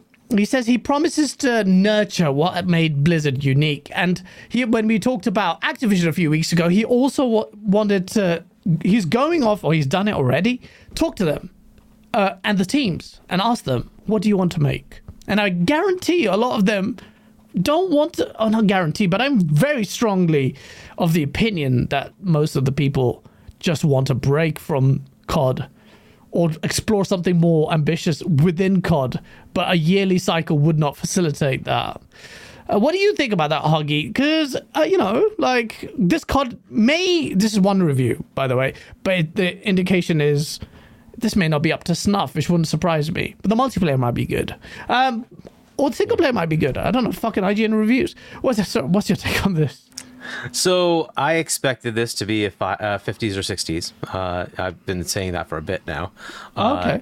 And to what Asa said, that's why. Like this was not supposed. There was supposed to be a DLC. That was what they told us when they released Modern Warfare 2 last year. That there will be a DLC expansion next year. We will not be releasing a mainline COD. And then sometime this year, they decided to walk that back and say, no, we're going to have a mainline COD. Modern Warfare 2 remaster is 75 on OpenCritic, right? So it's not exactly a highly rated game. It's an okay game, right? It's good, right? It's not a great or a 9 or anything like that. And so I'm like, okay, if this is coming out, it's a DLC that's being expanded, then it is very likely to get even lower, right? So you're looking at 5s or 6s. That's probably where this is going to land, right? So it does not surprise me in any way, right? So if the campaign is lackluster, now there's a lot being made about the length. It's supposedly 5 hours according to How Long to Beat, and the original. Modern Warfare 3 was 6 hours. So is that a huge delta? Not really. But either way, it is going to be something that feels a lot like an expanded DLC. Much like to me, like Miles Morales was an expanded... I don't mean to pile on them. I loved Miles Morales. I thought it was the better of the Spider-Mans I played, right? But it outlived itself by copy-pasting that office building, excursion that you have to do. I'm like, because they just did it 4 times in a row. I'm like, why are you doing this? It's like, just totally took me out of the immersion, right? It would have been best if you did it once or twice and then just continue the game, right? But they wanted to make it bigger, so they just copy pasted that. It's like, fine, okay, I get it, but and you're gonna get something like that here, right? And that this is Sledgehammer, likely... though. There are more moving parts to COD, fair enough, but at some point, like. If you had a DLC plan that was going to be like this, and then suddenly you say, no, I want the full quality. Well, how do you do that? The dev cycles have been bigger and bigger and bigger and bigger and bigger. How do you make that happen? It's gonna be problematic. There's just, so I expected this to not rate well. Yes. On top of that, I expect there will be some hit because it's Xbox, whether it's just the acquisition, like you mentioned, that's probably more it, right? Is just, how dare you go buy Activision, right? Fair enough, right? Whatever. And I don't think that would go from like a 9 to a 4, but it would go from like a 5 to a 4.5, right? That kind of thing I could see happening. Is this a 4? I don't know. I haven't played it. So it may justify it. Maybe it is really that bad. 4 hours, the campaign. That's, which I am actually okay with, because these movies, they're like movies. So 4 hours for me is fine. Like a short, brief, effectively good campaign. But Modern Warfare 2 story was shit. The last 4 years one. It was crap. Sorry, Mo. That's the question, right? Is like, is this actually a good campaign or not, right? So the last, the campaign warranted a lower score. It was a 75 on OpenCritic, right? So it's not doing as well as it should. It's kind of on a downward trend. But look, every time you kind of remake something, this is what you get, right? Call of Duty needs a breather. If it wasn't obvious, we're getting remakes of old games, right? Yeah. They need a breather. And, this is the massive opportunity with Phil coming in and saying, we're not going to do this unless it makes sense, right? So we'll put out a game that makes sense. They're committed, though, contractually, really. And they've already said that they're going to release the annual CODs for God knows how many years. Well, have they? Have they contracted that they're going to say they're going to do an annual? They're not contracted, but they've actually announced that that's what they're intending to. That's what they will do. And it was only like 2 weeks ago or thereabouts. So the 10-year deals now require them to make an annual COD. I don't know if it's contractually, but they've already said that they are. That's what they're going to do now. So they're definitely doing it. And I don't know if this is a... Right? If that's true, it sucks. That sucks. Because the opposite is what's needed, right? Because Call of Duty is, it's just literally just like old games being brought back. Now it's we're just going to Black Ops. I agree with that. World at War. The thing is, like, the thing is that's down. Not all the end of the bad news. By the way, I'm going to pick up. Shout out to Jess! 10 memberships. And he's a member himself. Shout out to you, man. And it's good to see a few more badges in the chat as well. Shout out to Jess. It's so nice of him, man. But I kind of expected this. I expect this to be in the 50s, 60s when it comes up, right? Like, the multiplayer will get a little higher than a 4, I'm sure. It'll get probably like a 7 or 8 or something like that, whatever. And they'll average it out and probably be like a 6, right? So fine, whatever. So that's probably what the IGN rating will end up being, something like that. But so I'm expecting a 5s or 6. That's Sledgehammer, though. Sledgehammer, in my opinion, have not been the most of the talent of those guys. Infinity Ward, in my opinion, a lot of people say Treyarch, but I say Infinity Ward. It'll be interesting to see how they deal with it, but obviously they have to make money. They're not going to just shit it out. They need COD to be good as well. So Xbox does get a bit of that poor PR hit with what could be one of the lowest rated CODs since Vanguard, or probably even lower potentially. But it got a 4 out of 10 from IGN that gave Quantum Error a 5 out of 10. What the actual... different reviews maybe, but fucking that's just dumb. They don't have to... IGN, man. But Quantum Error. Now, let's talk about this game, bro. Like, why are we talking about this indie game? Well, talk about maybe a case study in effective marketing despite how much shit your game is. Maybe, I don't know. Quantum Error, for the people who don't know, is this indie game that gained... exposure, shall we say, I think it's fair to say, by essentially console warring. And people are like, that's not really console warring. What do they do, guys? They were basically sucking off the PlayStation 5's SSD capabilities. They said it's so powerful, so good, we can't get it on Xbox because the way we built this game. And then we're like, okay, shit, they're doing some ambitious things. But they were shitting on Xbox's SSD. They said, oh, look, we might have to put load screens in here if we work on this. And on top of that, the tweets were retweeting some of the most hardcore PlayStation fanboys, and I mean fanboys, more than anyone. So everyone, it's not denying you. If you're denying they were console warring, then I don't know what to tell you, bro. Shout out to Ranting Game. And Sean in the chat. Sean was wicked last week. So, like, Quantum Error comes out. All the pills... Fucking Mark Cerny did such an incredible job with the SSD that the PlayStation Nation had to rely on Quantum Error as an example of this incredible capabilities of this hard drive. And Quantum Error's out. And turns out the game is not very good. It's like 46 or 45 Metacritic right now. It looked like shit. It looked like ass. And anyone who had any eyes that worked when they saw the trailer knew it looked like ass. And the game comes out and it is... I haven't played it. It looks like fucking ass. Because...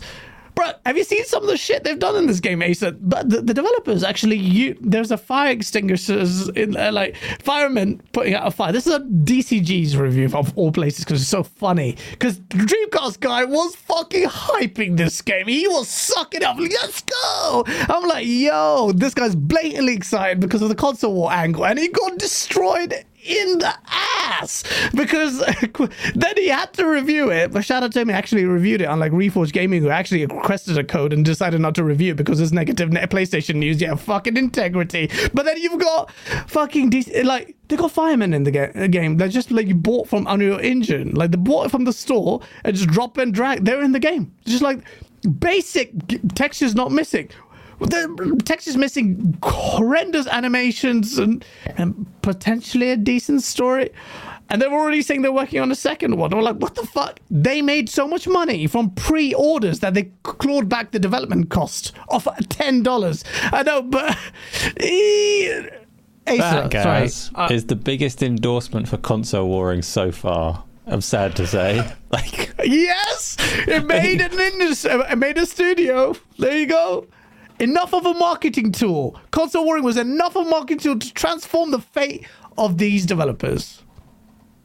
Like, yeah. it's Facts. It's a weird one because there are four people at that studio, and presumably just one of them that went full like dickhead mode on Twitter and said the things that you said properly console. He did engage with it and he did stoke those fires. But then you look at the results and you see that they made back their development costs, which, okay, that's like four people's work for 20 minutes a day for a year, I'm supposing, like based on the review scores. But it's four people's work. Oh, that's mean, right? Because I reckon they probably put their heart and souls into that game and they just bit off more than they could chew. They're not like, well, not necessarily. Maybe don't have much soul. I don't know their background. I don't know who they are, but I don't know who they are as well. You'd like to condemn it. I'd like to say, like, what a freaking idiot! That's come and bit them in the arse, hasn't it? But if they've made back the development costs, it really hasn't bit them in the arse. They've done all right out of it. So, well, if you extend that though, the next game will people be fooled by it, and that's always the problem. Exactly. Right? Your future can get shot if you do something like that. Now, look, by then it could be that some of these subscription services work out, and they get into a PS Plus situation or a Game Pass situation or some other subscription service, right? So, look, or maybe nobly, they knew they didn't have the finances to make that special game, so they shat out this console war to get exact money, and now they're like, we'll show you guys, we remember that 46 or 43 whatever Metacritic scores, and we're going to deliver Quantum Error 2, and everyone who will inevitably make fun of this game is going to look like a fool, and we would have vindicated ourselves. Maybe, or maybe they've just gone for a short-term goal, being fucking just desperate or whatever, and then just shot themselves in the foot for the long term. But at the moment, I would say Acer, it worked. They got money, bro. No one would have bought this game. No, I think we're all in agreement that console warring is like, it's not the way. They shouldn't have done it. It was a mistake. Nobody should. Short-term gain, long-term disaster. Apart from me. Is that what you're saying, guys? Stay out of it? No, I'm just saying developers, if you want to jump in it, bro, developers jump in it. Everyone jump in it. I want the industry to jump in it. But when you jump in it, you don't get a fucking safety net. We get to fuck you on the same level playing field, bruh. Then obviously it's fair game. It's fair game. This is what happens. So you got rinsed. They got rinsed. And I got a video coming out rinsing them even more. And the people that hyped this shit. So it's like, but it's fun. Like, they made money. You guys fucked up who bought the game. You lost out, apart from one guy who fucking loved it, apparently. The same guy, incidentally, who's just marketing the game from before anyone even heard of it. Random guy comments with a $279. Everyone did that to my ex, bro. Hagi buying Portal. Everyone did that to my... Oh, shit! I remember the song now. The Tupac song. We won't go through that again, but are you buying Portal? No, you're not. He doesn't have a fucking PlayStation. He's not going to buy a Portal. You mean that hardware device? Yeah. Of course not. Like, I sold my PS5 because the freaking controller sucks. I'm sorry, it actually blows because you blow on the controller, right? Which is also something you do in this Quantum Error. They put this fucking... I don't know if I would need it to take, like, say, hey, admire the attempt, but there was a CPR scene. It looks so shit. You have to blow the controller. You blow the controller. Like, oh, this feels weird. I'm tired. Oh, my just goodness. Giving a blowjob on places you could go with that. Oh, to play this game that looks like ass. I have to give a blowjob to a PlayStation controller to fucking play this game that looks and plays like ass. Yeah. Like the PlayStation 5 controller. Error, ladies and gentlemen. Not that much, but I do like it. Well, you're blowing, like you get like rumble feedback, you know, it's haptic feedback. Bro, fucking Quantum Error, you deserve to get murked. I'm so grateful you exist, and thank you for doing all that console warring. It was fucking brilliant. It just the game's eventually coming out on the other consoles as well, right? So it's going to come out on freaking Xbox, and it's going to work just fine because, gee, there are actually ways around all that. And it's going to come to PC. Has it already released on PC or not? I don't know if it has or not. But you know, these developers are so vindictive. I bet you, even though if it doesn't need it, they will put a loading mechanic in the game just to say, we told you so. Because that's how they fucking load the bars for them. Yeah, this is the thing. Your reputation, whatever. Good luck. Enjoy the money that you made. So that's quite. Fucking Quantum Error. That was fun. It was basically the video. I had a RoboCop as a topic here. Nah, never mind. Xbox Series X beat PlayStation 5 in Japan for a week. But in Japan, it sold like 2,500 or 3,000, which is not that much. PlayStation sold less, though. And a lot of people, it's because this new Slim is coming out, because let's be real, Japanese form factor is actually very important. Except the PS5 Slim doesn't look that much smaller to me, and it looks like ass. The PS5 Slim looks like ass. How did you make it look worse?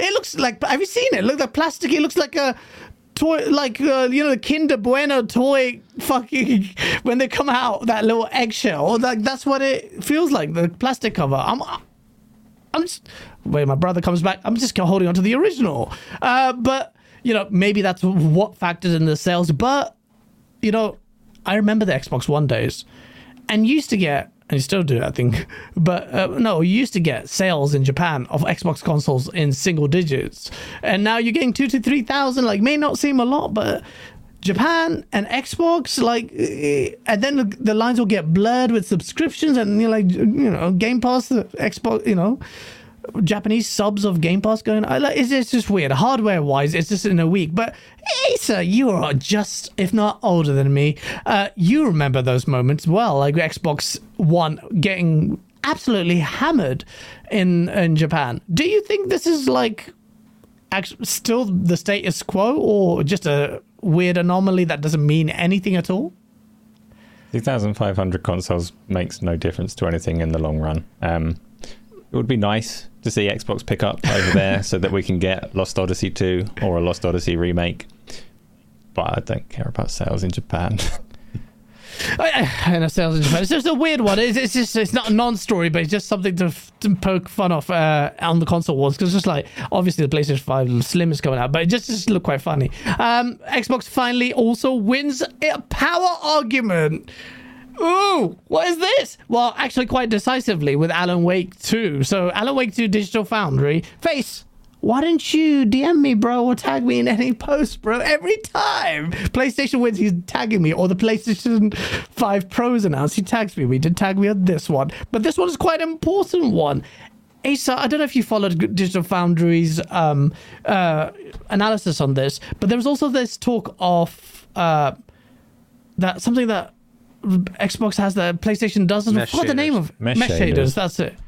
And the native shaders were used in here on Alan Wake 2, and Alan Wake 2 performs quite significantly better on the over the PS5 version. The kind of divide that we would expect as standard going into this generation, and one that's quite significant because Alan Wake 2 looks so fucking good. But what's your take on it? It is just that you said. It's the kind of difference that you would expect based on the raw, like, specification of the consoles, which is typically, it's not a massive difference. It's like 10% most of the time. It's significant in Alan Wake 2 because it's the difference between hitting a target and not hitting a target. So on the Xbox, it pretty much locks. It's 30 or 60 depending on which mode you're in. And on the PlayStation, you're more likely to see it dip below that. You're more likely to kind of rely on your VRR, your variable refresh rate, to compensate for the difference. It's not a massive difference, and I don't think it particularly proves out the mesh shader theory in the way that people want it to, because they are still ballpark performance-wise what you'd expect just from the specs of the consoles. But it is, like, it's only a positive for Xbox to kind of stretch the gap that they're supposed to have based on where they put their money. Do you expect to see this kind of gap continue with other games? I know every development house is different. Well, there's a really difficult question, isn't it? Because I expected from the off that this would be kind of standard pretty much throughout the generation, that essentially this is the hardware difference. This is your teraflops. People say you can't use teraflops as a measure of performance, but you can to a degree. That it's not like it's not a nothing stat. It is meaningful, and what we're seeing at the moment is that difference reflected. It's a surprise to me that it hasn't played out like that more often, and I wouldn't say with any confidence that we've suddenly flipped the tables now just based on this one game. But it isn't just this one game. You are seeing it's had an edge in quite a few games recently. It usually plays out as a slight resolution bump, particularly when you've got a dynamic resolution. It doesn't bottom out quite as low quite as often and things like that. So I don't know, I guess it is going to be standard, and it isn't very meaningful to anybody apart from the people that pixel peep at Digital Foundry so that they can console war. Yeah, it is important for us. But then by the time Xbox gains speed, the PS5 Pro comes out. So the wins don't start last for long unless Xbox do release a mid-gen stronger console, which Acer, I'm starting to believe that they might just do it. Like your old theory. What, like, where are you getting that from? Because I always said that in the first place. I couldn't see my head. No, like I don't consider their next console to be a mid-gen refresh, but I thought they would have a next-gen console sooner rather than later. We've not seen any indication of that though. So what's changing your mind? I think later on, it's the manner in which they seem to... Not that I agree with this strategy, by the way, but they seem to be focusing less and less on consoles. So you're blurring the generation line is going to be very different for Microsoft. And it's going to be like, you know, like a weird... Like almost... PlayStation may regard itself in generationally, or at least in words. But Xbox will just carry on. I think it may not come out next year, but in 2-3 years, I can see... the next Series X, Z, or whatever you fucking call it, I can definitely see that coming, because the development is going to be... I don't think with Microsoft you may see a clear divide. By then PlayStation would have shop anyway. But yeah, like I don't know, it's going to be a weird one. It'll be interesting to see as well, but I'm buying a PC soon, but I want the consoles to be good. I'm enjoying my time on consoles. I really do. What stops you from enjoying your time on consoles? Nothing stops it, but I'm just saying to retain it future. I do want to see that. I'm not as bothered as other people are, to be honest, actually, on the frame rate thing, because on console I always associated 30, and I'm actually playing 30s for some games. Hellblade, I'm definitely playing 30 FPS. No chance I'm playing that at 60 FPS. And you might ask, Gaz, you're an idiot, but I can explain that, but it's not interesting. It just your depends, baby father. Yeah, exactly, right? Yeah, with it. Sorry, yeah, go ahead, sorry. Were you going to say something? Sorry. Yeah, I was just going to weigh in on this topic. I was just going to say, typically when you have a difference in performance between the PlayStation 5 and the Xbox Series console, if a new game comes out or is on the verge of coming out, you won't see a word of bragging or comparison on Twitter and social media and anywhere else until somebody does a video to analyze it and tells you which one you're supposed to think is better. And that says a lot about how important it is. Absolutely, it does. We saw it with, was it Elden Ring? People, for a week or two, they were really enjoying the game. And then when the DDF thing came out, you 3 frames. It's just what? Exactly. There is absolutely, but it's just pride, man. It's just console war, just fun. But it really, realistically, yeah, we know. It's just fucking stupid, but we have to do it anyway. Your baby father with a $10 super chat. Shout out to J-Dub for pre-ordering Quantum Error and posting it to Console Wars, and got lots of others to do the same. Really? And then he cancelled his pre-order and left those dopes hanging. Piece of shit. Did he really? What a fucking genius. J-Dub is a fucking genius. He did that. He made you, the PlayStation guys, fund this game. Jump on the narrative. Fucking, now you're committed. Quantum Error. I think you need to give a bonus to J-Dub for doing that. So yeah, that's the power. I don't like piling on actual people, but J-Dub, haven't they fired you at Sony yet? They're never firing him. He's gonna outlast everyone. You haven't been laid off yet. You didn't go out with Jim Ryan. I'm just saying, maybe April you'll be kind of out. He's their best marketing tool. You think they're gonna get rid of freaking J-Dub? No chance. His job is there after Shuei Ishida. He's not leaving. But yeah, it's such fun in games. Can we talk about? That's it. I just want to mention that J-Dub. I'm not trying to poke fun at you, brother. It's just J-Dub can take the joke. Thing. It's just the way J-Dub is hilarious, and he's one of those, in my opinion, does it in the right. He can go a little bit crazy, but he's funny. He makes me laugh. But Sony, J-Dub loved this. Sony acquired iSize, which is watch out, ABK. No, it's a deep learning for video delivery. Why is PlayStation acquiring it though? That suggests something gaming related. And I've just figured that out myself, not with a conversation from Acer before the show started. you mentioned this. You said, I said, well, is this really a gaming topic? To which you said, well, actually, it's PlayStation acquiring iSize, so it's important. Why is what does it mean? An important distinction, because it doesn't, on the surface, it's like a multimedia acquisition, and you'd think it's, I don't know a lot about iSize and what they do, what Sony are actually getting out of this acquisition, but very lightly scratching the surface, it looks like it's something to do with streaming technology. And it is, when Sony announced it, they specifically announced it as a PlayStation acquisition rather than a broad Sony acquisition. So you'd have to hope that they're going to integrate some aspects of this technology to make their streaming service better than it is now, with a view to the future. But like I say, I don't know anything about them. So if anyone in chat knows anything that iSize does or how this is significant, then by all means say so. Do you know anything about this, Huggy? Not specifically, but I kind of concur. But I think it's probably to do with their cloud streaming, my guess. I don't know if it's the like they do have some video streaming capabilities now, right? So, but I'd assume this probably has more to do with the cloud streaming of their games. So hopefully they'll start expanding that quite a bit. They've already added some of their PS4 and 5 games now for streaming. Is that right? Into their cloud. Actually, so this might just expand that really capability. Recently released. I haven't tested it yet, but they've just over the last, depending on where you are, over the last month, they've added the PlayStation 5 game streaming and the higher resolutions and all that. So the 4K streaming. Yeah, I've not compared it. Those that know me know that I'm quite an advocate of the quality of GeForce Now as a streaming service and the potential of cloud streaming. Once you've played that service on its premium tier, then you start to see actually this is friggin' incredible. I haven't tested Sony side by side to see if it's any good, and I don't know if iSize is intended to bridge that gap, but so it could be something like that, right? But or it could just be for video. That's always a possibility. But PlayStation, the video part seems kind of weird. I love movies. But I think it'd be about cloud streaming for the games. That'd be my guess to get the technology in there. Seth, I did wash my hands. What are you talking about? It's just a non-story. Like, let's see what they do with it. It's not exactly setting the world on fire. I do think on the acquisition front, the Microsoft is a halting thing. Well, right now it's just trying to assimilate ABK, but I think in terms of acquisitions, it's not done. But I think tactically they'll wait for Sony to acquire one bigger studio. They must be hearing rumblings of a big acquisition from PlayStation happening, and as soon as that happens, Microsoft will then return fire. That's how I see it happening, and I think it will happen very soon after the PlayStation. You think they're gonna care about PlayStation? Maybe. Okay. No, only because.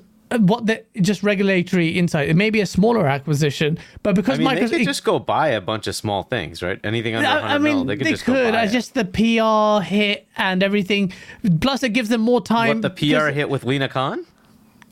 No. I mean, the PR hit of them consolidating more. You know, you can see that being spun up as a negative. But realistically, with that, plus they've got more on their plate with ABK anyway. So they're definitely interested, but don't expect them to jump right in because they've got a mammoth task incorporating put this a 10K. Out there. Let's say you look at Embracer, who's like hemorrhaging right now, and you get a deal in place that could potentially... Yeah, if a good deal comes in, you're right. You're right. Would you say no?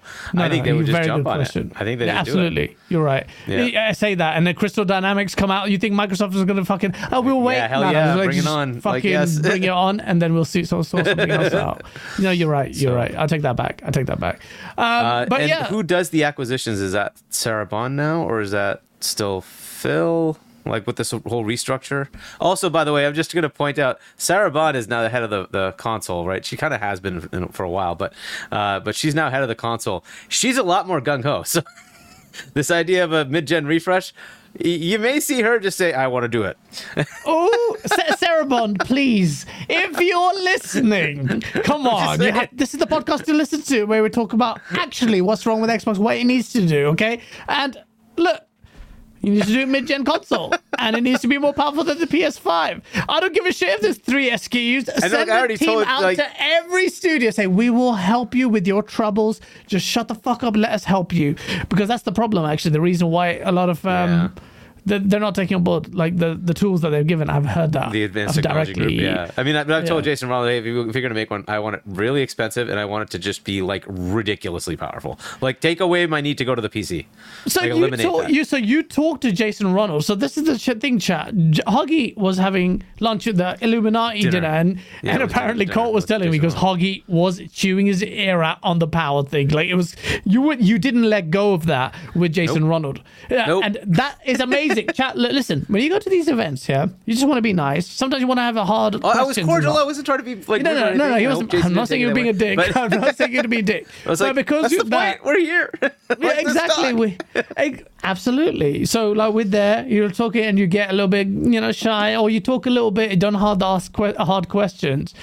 Except Hagi didn't just ask. He persisted, I hear, quite strongly. And then he put forward his case forward for what was a mid-gen console. Because Jason Ronald's view was, well, how many... Because I went around the table and he asked everyone to put their hands up, saying how many of you would buy it. And not everyone put their hand up because they don't care about power. So he said, look, that's you guys are hardcore, right? Am I telling the story right? And imagine the masses. And the Series S is selling so much. So, is he right? And I agree with him. This sounds like he doesn't want... And I'm like, but if you're going to make one, here's what I want, because I don't want a little... Oh, hey, it went from 12 to 16. No. Oh, it better be like 40 T-flops. It better be like $1,000. And it better be my PC replacement, right? Absolutely. I want to see path tracing. I want to see the whole gamut. Like, you make that thing so powerful that I don't bother going to PC. Right now, I say, Starfield's coming out 30 frames. I'm playing that on PC because that's where I'm going to get my 60 or 120 frames. Absolutely. Right? So... that just takes it out of the equation. I'll just buy your high-end box. Yeah. Exactly, right? So if you're going to have a mid-gen refresh, because you don't need it. I think the Series X is good the way it is. Sarah. But if you're going to have one, it's got to be this all-out, give me all the features. I don't want to hear ray tracing wasn't doable at a high frame rate. No. You're going to do path tracing. You're going to do ray tracing, all that stuff. Make it happen, right? If you're going to do it, make it. Console. I don't want a $500 console. He's right. No. Can I just say I want both things. I've been a long time advocate for a super premium console for the people that are willing to invest in it. Exactly. But I would also fantastic. I would also that intermediary, the upgrade of the Series X is for people that aren't gonna go super premium, because when they talk about the limited audience for it, I want the super premium one to exist, and I'm happy for them to price it for profit rather than be a mainstream console entry, because there is a market for that, and they could do that, I hope. But I would also like to see the baseline brought forwards as well. They could get a 4090 and make it cheaper, grand, I reckon, because the card alone is $1,500, but when they buy it with little incentives, I don't know, they don't want to sell it for a loss, they want to make that for a profit on that one. So probably $1,500 if they had a 4090 to maybe. But it wouldn't be a 4090, it'd be the AMD equivalent, right? And their top card, I think, is $1,000 right now. I think that's their top card, right? So if you took something like that, I think a 60 T-flop, something in that range, right? If you cut that a bit, and you just, because this is going to be gaming specific, right? What you get out of 12 T-flops is pretty good in comparison to what you get on PC, right? So, T-flop to T-flop. So they could do it. They could get a $500, $600 APU that gives you massive performance, gets you all the way up to path tracing, right? But that's what they'd have to. But that would be all. I wouldn't bother to jump if it was from 12 T-flops to 18. No thanks.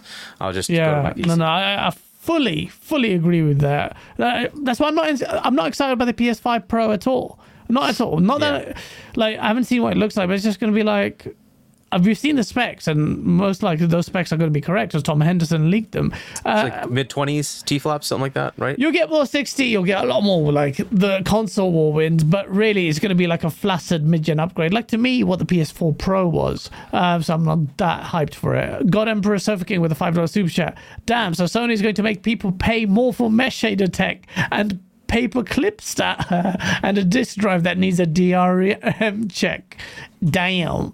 God, Emperor Sofa King, you're so messy. That's true. But that's the revision. Which, we'll talk about that. There we go. There it is. Oh, God. Bruh. That's. I can't believe how bad that is. It's crazy, man. I get my flowers today. Cliff Bleszinski confirmed, even though he's weird. Did I not? How many times have I said Gears of War needs a reboot like God of War? I've just cited God of War, and I got so much shit in chat for that. Oh, why you replacing God of War? Because GOW is the same. And then Cliff Bleszinski, the man who made a fucking Gears of War, says expressly he believes Gears of War needs a reboot like God of War. And he goes on to talk about. You have said this many times, and in the past, I've never disagreed with you. But because I don't like to see you giving yourself flowers, I'm going to disagree today. Fuck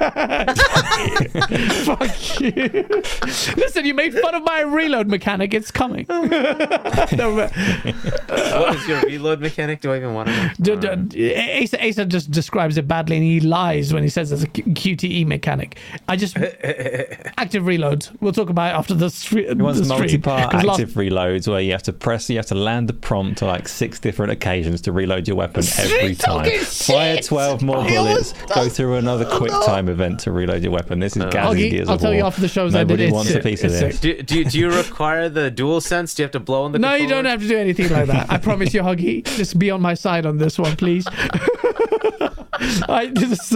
one I get murked for no reason. That's not what you said. Anyway, shake the controller. Fuck. Should I shake the controller? No, fuck it. I don't know what I'm talking about. This is cute. Oh my god. Come on, man. Listen. I get my flowers. I don't give a shit what Asa says. Asa, God of War. Surely. Why? You said you didn't disagree with me. So, being the bold man that you are and never stating your position, tell me why you maybe agreed with me on this? Yeah, I will. So I agreed with you in the past in the sense that I want them to go back to their roots a little more and get this kind of survival horror elements, the tension, the going into the dark and getting eaten, the more tactical gunplay where your weapons aren't that accurate and you need to flank your enemy if you want to have a chance of shooting them and kind of maintaining your ammo count. Because in Gears of War 1, if you decided to play it stop and pop and you found a piece of cover and you started trying to shoot enemies that were also behind cover, you were just going to run out of ammo. You had to flank them to be able to progress through that game, and it was more strategic. And so subsequent Gears of Wars, that kind of fell away. The guns became more accurate, and you could stop and pop. You could play it like the Order 1886. You could find a bit of cover and clear out a scene from that bit of cover, more or less. Yeah. So I've agreed with you in that I think I would like to see them go back to making it more tense and making it more tactical.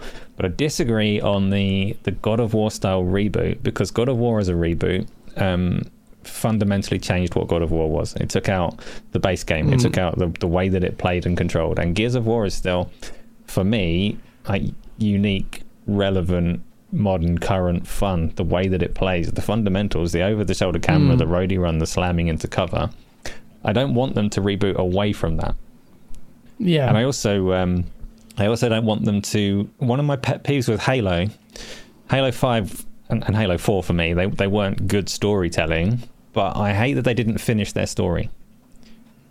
And Gears of War is in the same position for me at the moment. Gears of War 5 is not a completed story yet.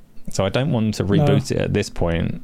Forget what story they're trying to tell, not conclude it, and start again with something different. So I don't want a God of War revamp for Gears of War yet. I want them to carry it forwards in the way that they are and just make it a bit more tense. So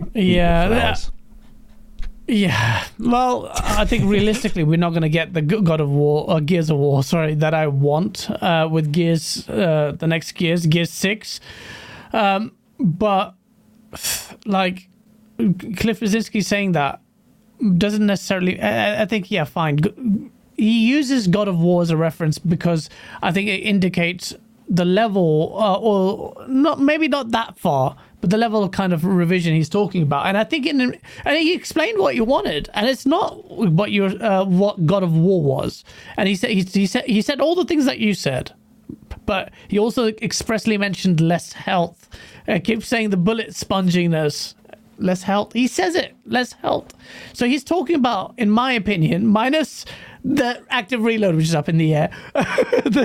He's talking about the game that, in my head, I think he's talking about.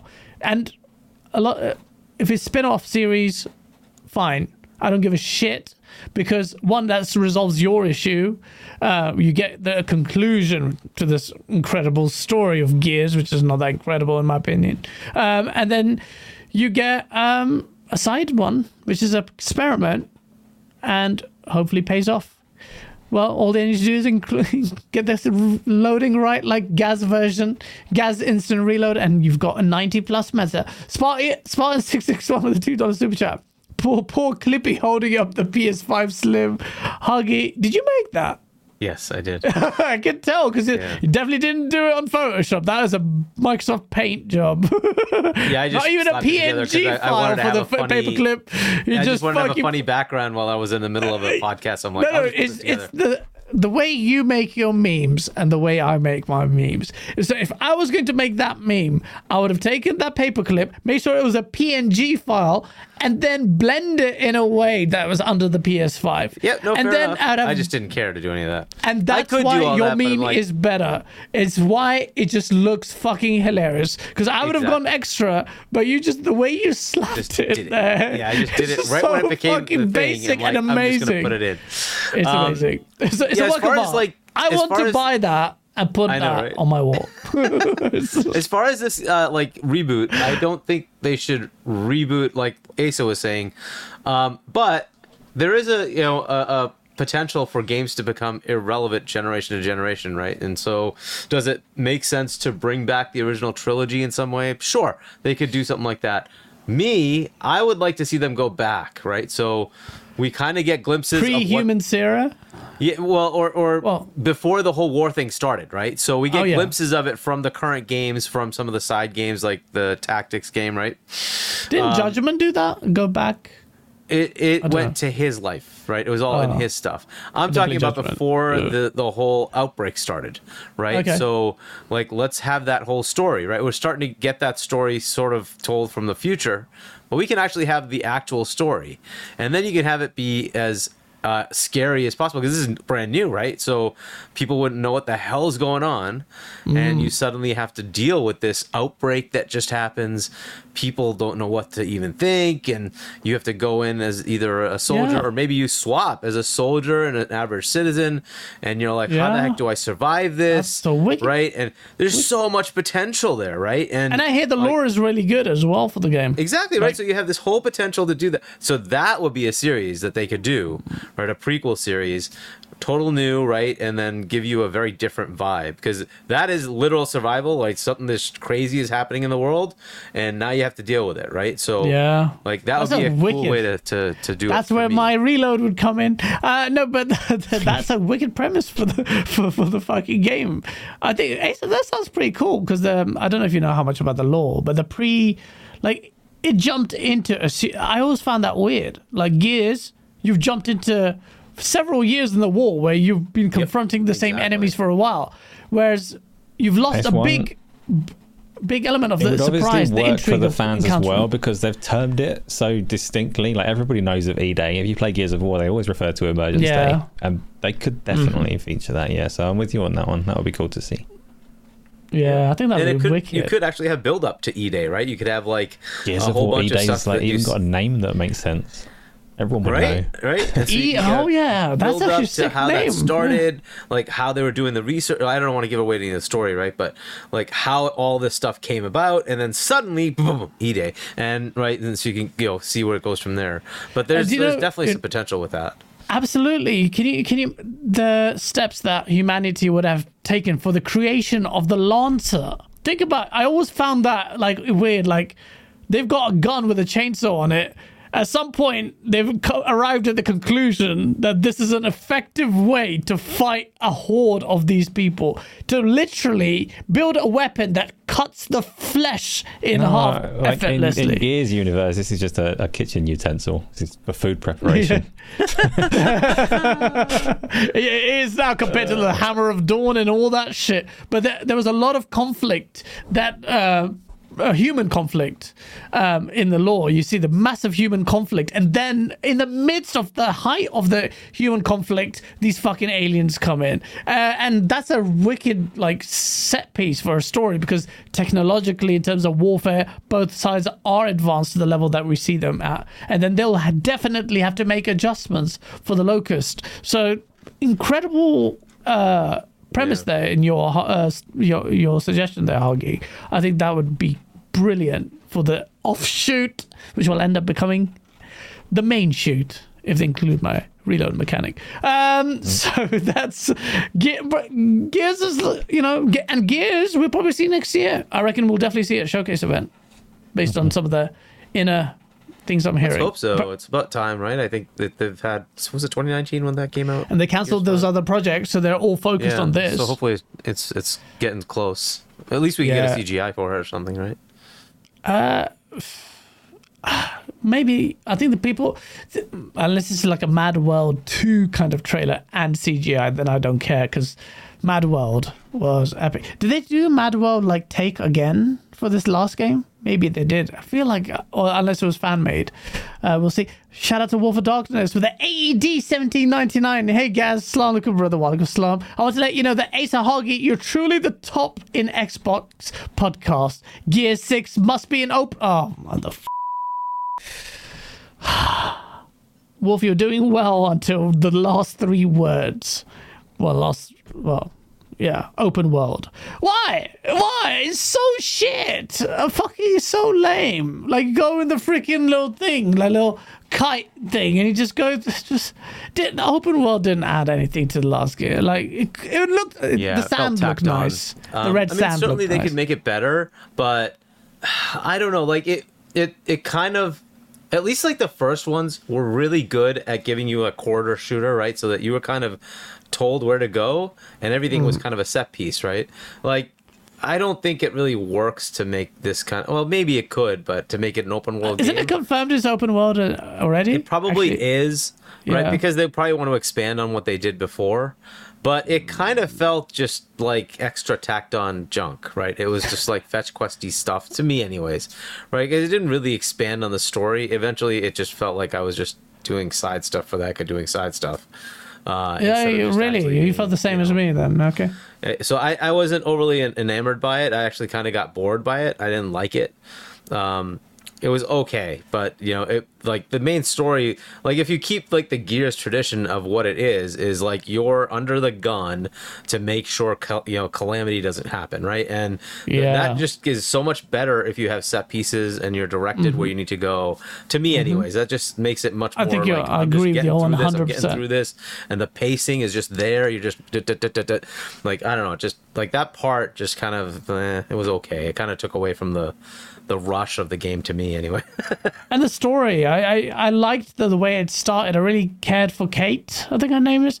The fact that I remember it says a lot, because I don't remember the names of the two people I had a choice to kill at the end of the game, which is such a cheap mechanic. Like, I don't like avoiding spoilers and all the rest of it, but it said, you can only save one of them. I'm like, can I not? Can I just let them both die? Because I know, exactly. Right? Yeah. I'm sure I actually audibly said, I don't give a shit. I think I said something like that. I said, I don't give a shit.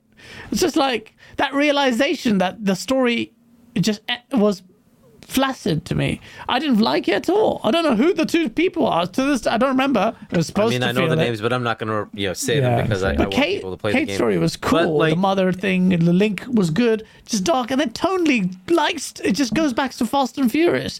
Like, it just, oh man. There wasn't that same level of sort of brotherhood, I guess, or whatever you want to call it, with Dom and Marcus, right? And so it did kind of feel that, like, that was iconic, though. That was iconic. But fair enough. But that's what we're used to, right? And this is just one of those things of, like, if you're going to tell a story, right, it needs to have that kind of reason for you to care about the other characters, right? Yeah. And if you don't establish that, it becomes, just like, meh, okay, whatever, right? Be honest, chat. There's no chance that you care for the new characters as much as, say, Dom and Marcus Phoenix. That was incredible. Like, even when Gears did Dom stuff with its story, I really liked the Gears and Dom saga. Dom's wife was a story that was delivered rawly, and it just stuck with me. Like, yo, that's pretty raw what they did to his wife. That's not the worst thing you could ever imagine. Like, you go crazy, and Dom does go crazy in the story. Like, basically he goes mental and then just welcomes his suicide. He's almost begging to die at that point. That's the story, what it's saying. And like, that's how he thrust himself into this scenario and killed himself, but really he was just looking to die. He died the day his wife died, or he held his wife as that husk.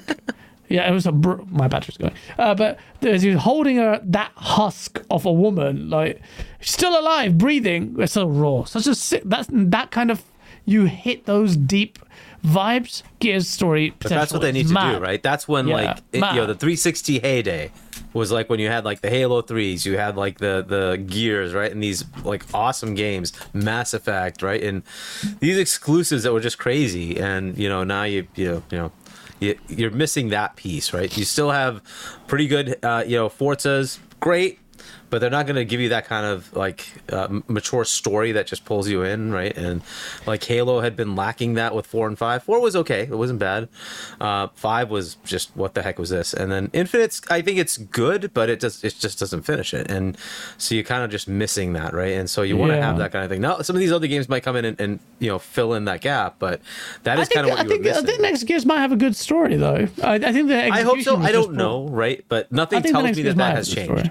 I think it will be darker. Maybe gameplay wise, they can't change it fundamentally like we want. Yeah. But I think it will be darker, and I'm intrigued to see they're going to conclude that.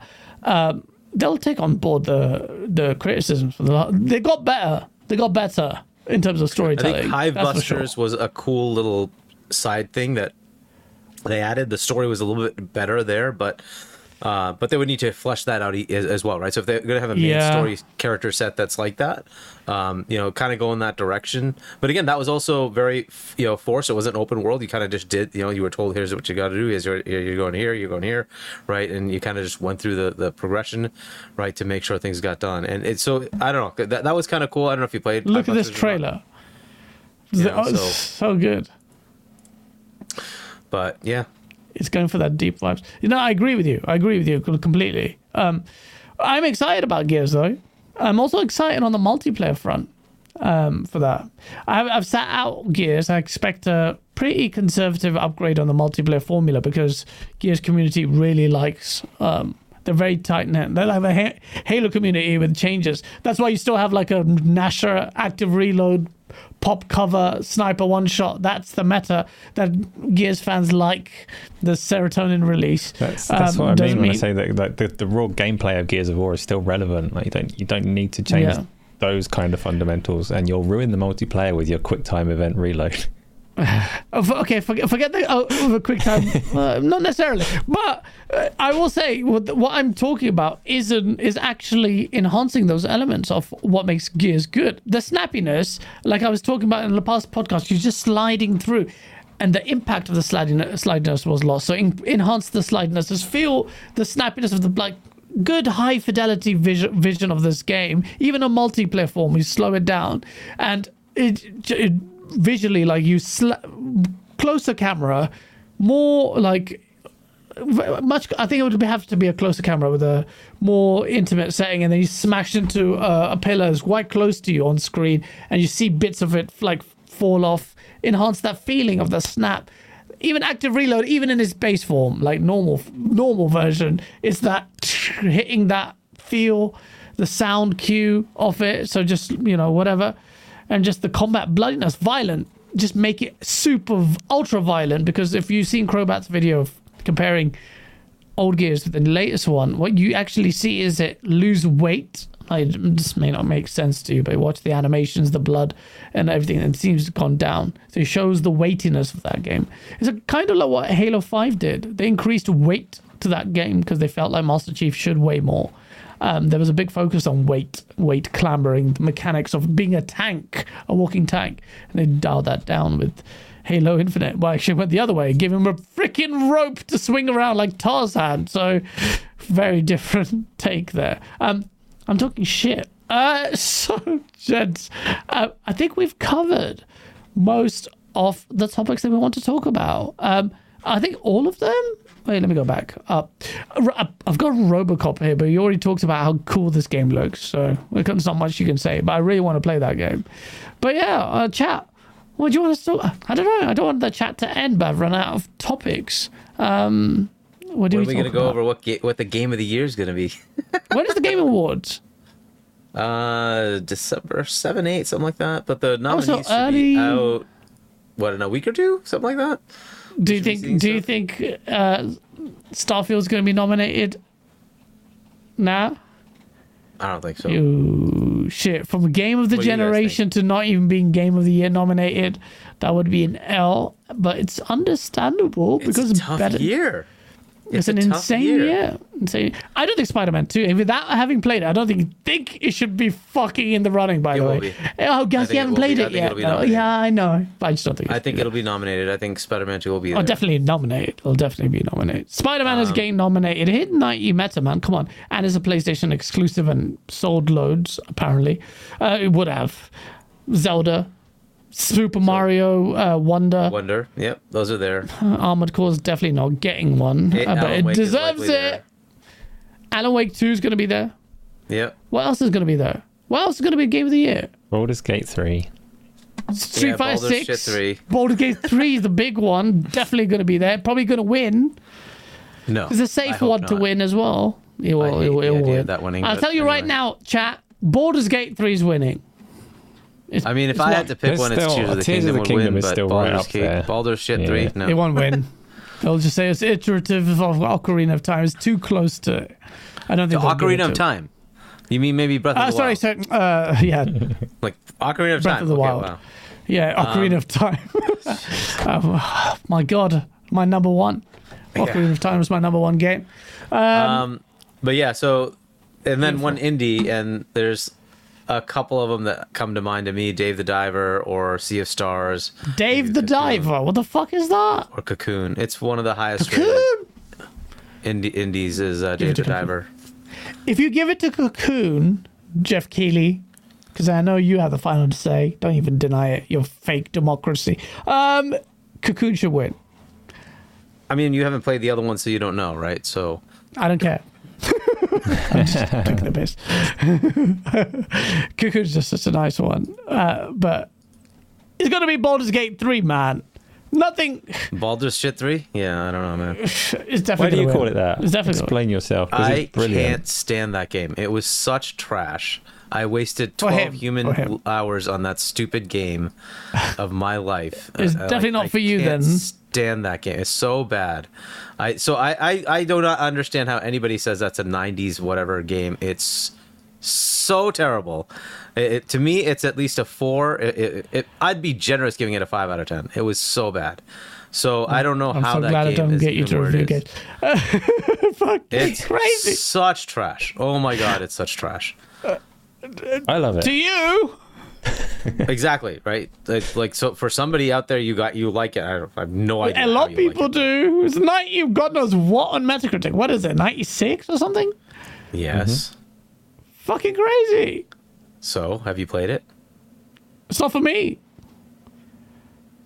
That's the freaking point. I know. I'm talking about not my taste. What's gonna win Game of the Year, bro? People do enjoy it. Tears of the Kingdom, dude. There's more people who play this game who like it. Say it's fucking incredible. Asa, you played it. You were saying it was not that good after Act 3 or something. Well, I mean, no. So there was supposed to be, and this isn't personal experience because I haven't got to Act 3 yet. People said that the quality fell off a bit as you got towards the end of the game because it was in early access for so long that Act 1 got played and tested and reiterated over and over again. I don't know because I've heard mixed things, and now that people are more so getting to Act 3, they're saying it's brilliant still.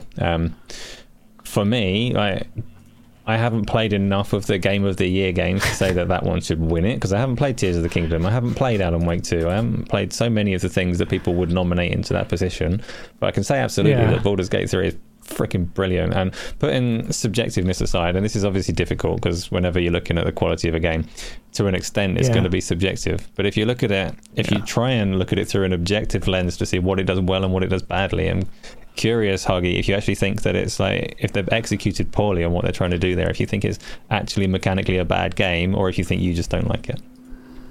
So the combat on it was tremendously terrible. I couldn't even stand it. All the side characters that you have, I wanted all of them to die. There was just no point. You can make that happen. They were literally, and I basically got to a fight where I'm like, I'm trying to pick these morons up because they keep falling, and I'm like, why am I bothering? And then I'm asking myself, why am I even playing this game? I don't resonate with it at all. like at all. So the story was like trash 80s crap. I'm like, seriously, this is the story? Really? It was crap. It's Dungeons and Dragons, so it's going to be like that. I didn't resonate with one character, right? I'm like, dude, what is this game? It starts out, I swear to God, I don't think he likes the game. I swear to God, I'm like, the opening cinematic, and like, this is a 360 game. Like, it felt like a 360 game, like, totally. And I'm like, okay, fine, whatever. I don't care about graphics, so I'll keep playing. Nick Marseille's going to come after you for that Dude, what is this crap? It was just... Now, somebody... Like, other people seem to have totally different, like, you know... I guess. Look at this, Augie. You've got two responses. And I'm sitting here going, how can you even like this? So like, back-to-back super chats. Black Cobra, the $2 super chat goes, sounds like a skill issue for this guy, Hoggy, for Baldur's Gate 3. And then I just finished Persona. I've played the Tales series. I've played plenty of, like, you know, you have turn-based games. It's not a skill issue. It's not even skill in that game. You just freaking roll some dice. No, it's pretty difficult. So to me, now look, like people told me, I don't even know. People told me that you know once you play this. Like, what the fuck is this? You don't want to play like Starfield because this is so much better, right? That's what people told me. But I played Starfield first, and then I came to this, and I'm like, and you're telling me this is better? Like it, like this. I can admit, like based on what I've heard about the game, it's pretty crazy. Like, what is this? You've got more freedom and like all the shit you can do. I've seen some crazy stuff. I don't know if the gameplay mechanics will be for me and the story because it's very Dungeons and Dragons. Yeah, there's no freedom. But the scope of it is insane. If you give me a cyberpunk setting of that, I will play that. If you give me a cyberpunk setting of that game, I will definitely. Which one of Starfield? Of Baldur's Gate 3. Baldur's Gate has zero freedom. You are forced to be in certain areas. That's just the way it is. So there's no freedom. Your idea of freedom is slightly different, yeah. In terms of like freedom of choice and the ramifications of what can happen, that's a very specific type of freedom, yeah. You're right. But as far as like where I can go, I was forced to go where they told me to go. Yeah, and, you can tell. Right? And ultimately, like it just in no way hooked me, right? The first like hour should hook me. I played it for 12 hours. I thought that was more than enough. It just, at some point, like, it should resonate. It didn't. In any way. And it more and God more, Emperor like, Sofa King says, Huggy, talk that shit. Game was dog water. I mean, look, it's not for everybody. Like, you don't even want to play it, Kaz, right? And it is. It's really just not for everybody. And that's why I think Tears of the Kingdom will win, because the people who would review that kind of game is a larger number. So the people who are going to vote, I think a larger number of them will have played and finished Tears of the Kingdom than Baldur's Gate. Why I asked the question, though, because I've always said about Baldur's Gate 3, I really like it, but absolutely acknowledge that it's not going to be everyone's kind of game, because it's definitely a very niche game, but that's very different to it being bad. Like there's lots of games. I think it's definitely we can all agree it's a Hoggy problem.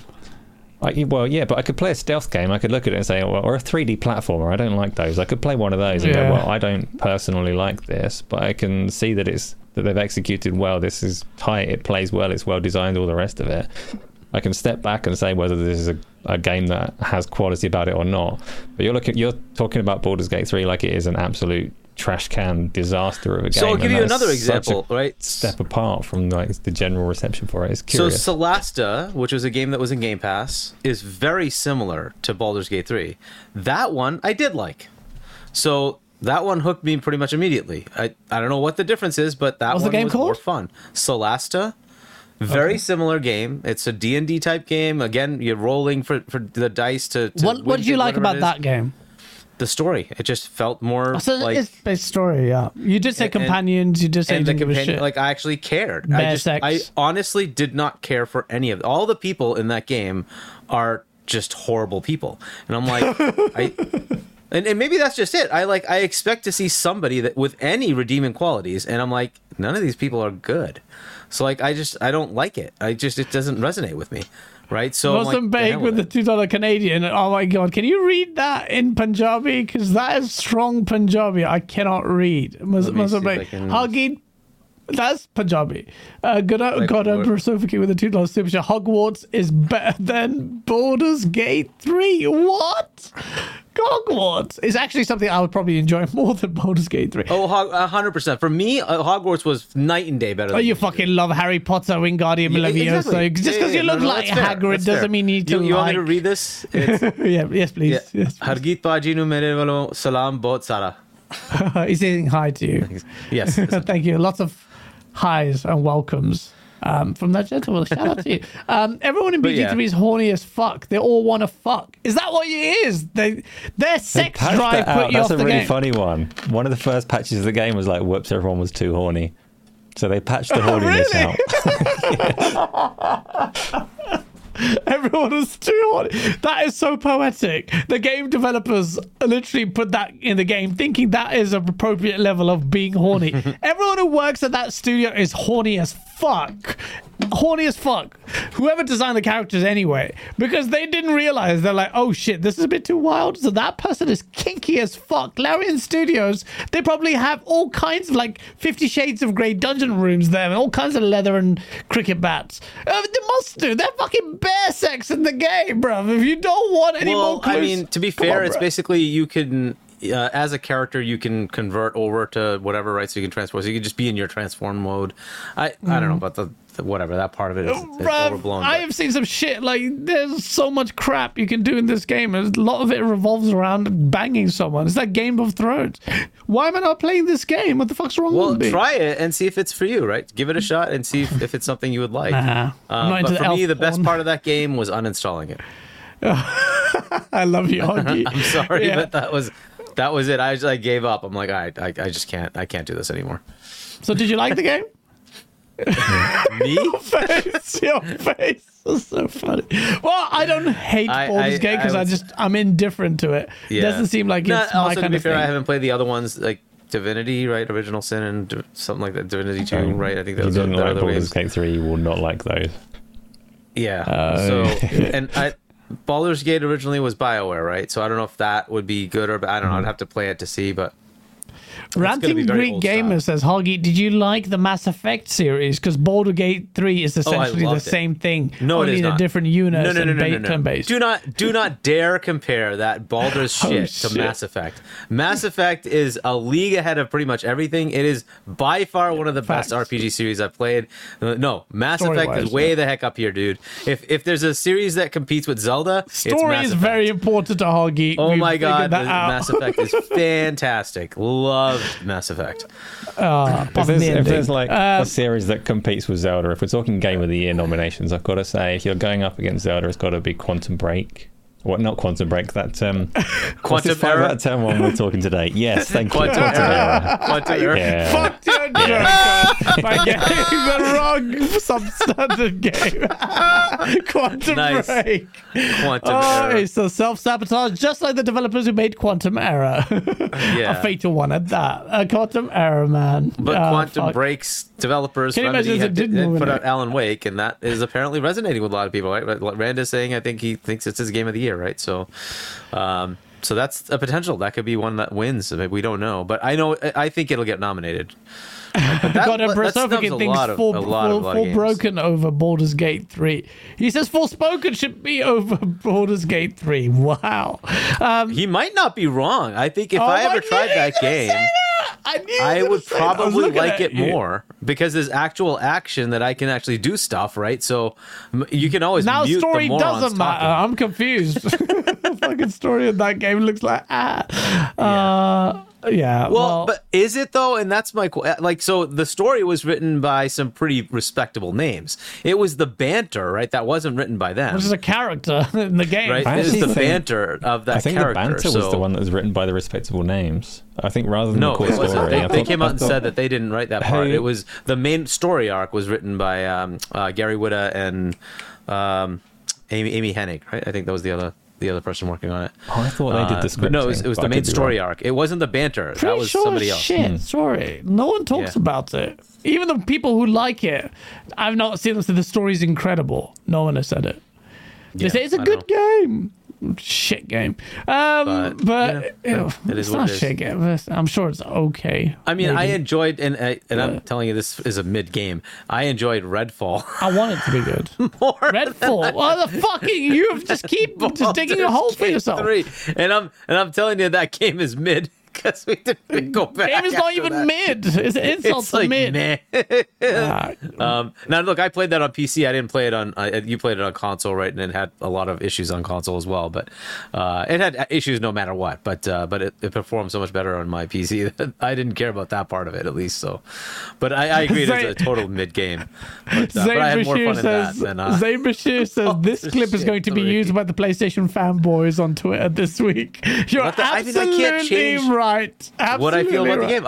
I gave it 12 hours. And you know what's going to happen? They're going to come after me. They're going to come after me because you're not on social media. Then they just say, oh, Gaz, why do you... Oh, this guy. Oh, you Gaz is part... This is still part of Gamer Daily. You guys are just getting him on. Well, I want all those people who respond... I'm not saying it. Play the effing game and show me what your hours. Show me your hours in that game. Oh, shit. If you're going to say that I didn't, I'm wrong, fine. Go show me your hours in that game. I want to see 100 hours. And then you can talk to me about how my opinion of that game. They didn't play it. We know they didn't play the game, so you're probably singing. I just spent 100 hours finishing Persona, so I want to see you guys. Go ahead, show me the 100 hours in Baldur's Gate 3 before you come after me. Go ahead. You're gonna take that. Go ahead. Show me the hours. They can't because they didn't buy the game because they barely pretended. It's facts, guys. They did that. The game did not sell well on PS5. It sold well on PC where it belongs, which is it's a PC game. I get that, but hey, those PlayStation people, if you want to talk, show me how you've played 100 hours in that game, and then you can talk. No, otherwise, but now they have Spider-Man to rely on. They just cast it aside. I love that Spider-Man game. Sorry, carry on. Yeah. Keep on swinging. Oh, man. Oh, chat. That is definitely him. And I agree with him. And most likely, ponies, if you're watching this, you do too. You're just not man enough to admit it. It's just... So show me your trophies, I'll show you my achievements. Serve. Hargit has issued that you only played it for 12 hours. So why are you inviting mercages? Well, they wouldn't even have played it for 1 hour. They haven't even bought it. What are you talking about? They haven't bought it. Yeah, I mean, if they bought it, there would be sales numbers. The sales numbers are pathetic. They didn't buy it. It's just facts. It's just facts. Ponies. It sold well on PC. Thankfully, it sold well on PC for them. I don't want anything bad to happen to Larian. I just don't like the game. That's fair, right? It doesn't mean I'm not going to like every game. That's just the way it is, right? Not everybody likes everything. Yeah, we've established you did not like that game, and ponies don't like that game. It's not that game; it's a type of game. I'd be surprised when it comes to Xbox how many people play it, and it's the same kind of response. I think it'll be nothing major response, but I'm expecting a high proportion of Xbox guys, just in terms of proportion, playing it. There's a little bit more for PC grounding with or association with Xbox folks, yeah. Just historically, I just feel like they're more, the dude bro thing, multiplayer centric. There's a lot more synergy between that. There is that piece of it, by the way, that I didn't experience at all. Right, it is a multiplayer game. Right, it's a co-op campaign. I only played it myself, so I don't know if that changes things. Like Redfall was a lot more fun because I was playing with other people. Right, so it is a potential that maybe this game is different if you play it with friends, right? And those NPCs or whatever are maybe your friends, right? And so now it makes it much more. How does that work in this game, by the way? The co-op. You choose one of those characters, right? So you choose one of those NPCs, and so you can. Yeah, true. You can choose to be something random, but you can choose to be one of those main characters, or you can choose to just make your own character, right? And so your friends could be one of those people, right? Or they could be their own character. So how does that work if you're your own character in terms of story? Still the same story.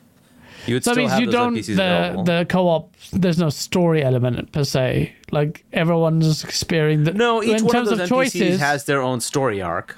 Right, and you can go through their story arc if you want. If you're doing co-op, does one person get to make the choices? It's slightly complicated. So if you are playing it like a Dungeons and Dragons campaign and you've got a consistent group of friends and you set out from the start and say we're going to play this together, then you can all make your custom characters and they're essentially going through the same story but have their own take on it.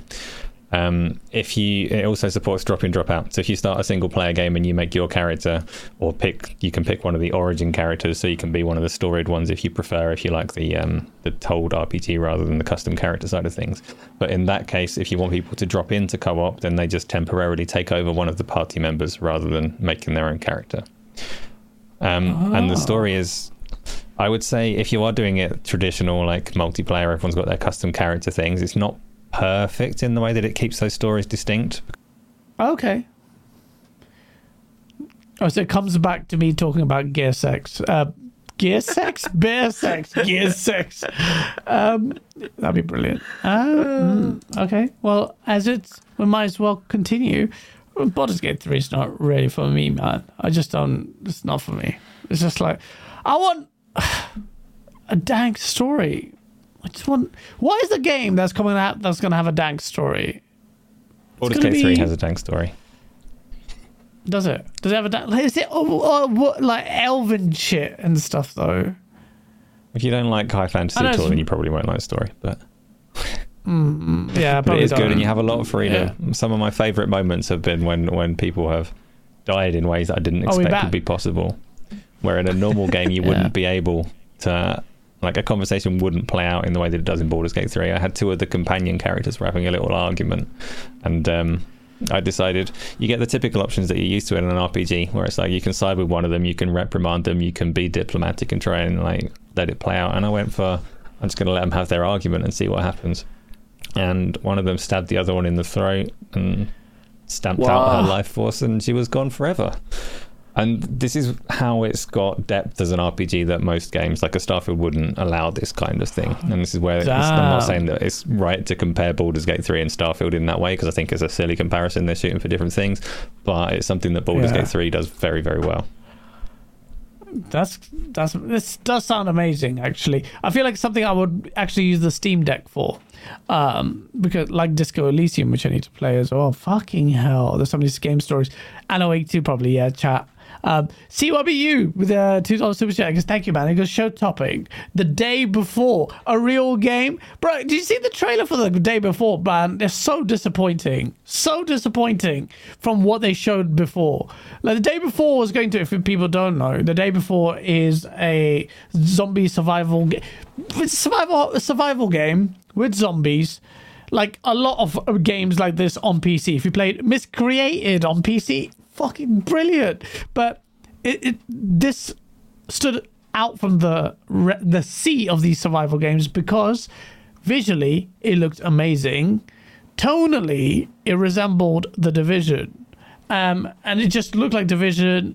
It looked bits of like Last of Us, but RPG. Like it looked beautiful. It looked like basically your Walking Dead simulator. That's what you want. And we heard about the development bullshit about this game and what, how much was ready and whatever. And then the latest trailers come out, and you can tell they've, for me, it looks like you can tell that they've, I may be wrong, and I hope I'm horribly wrong, but I don't think this is going to be. Tonally, they had this woman talking about it, all the live service things. Hey, get your gear, this and that. And I thought, well, this was supposed to be a serious game. Like, but bro, you just pulled up the trailer and a sports car was at the start of it. I thought, he's got the wrong trailer out. I didn't remember that it had that, like, tonally. What is that? Like, what the fuck? Is that Fast and Furious? Like, it's just, it's a shame because it's like going more for the, I don't know, more Dead Island and Walking Dead. Or not Dead Island, sorry. I meant Dead Rising.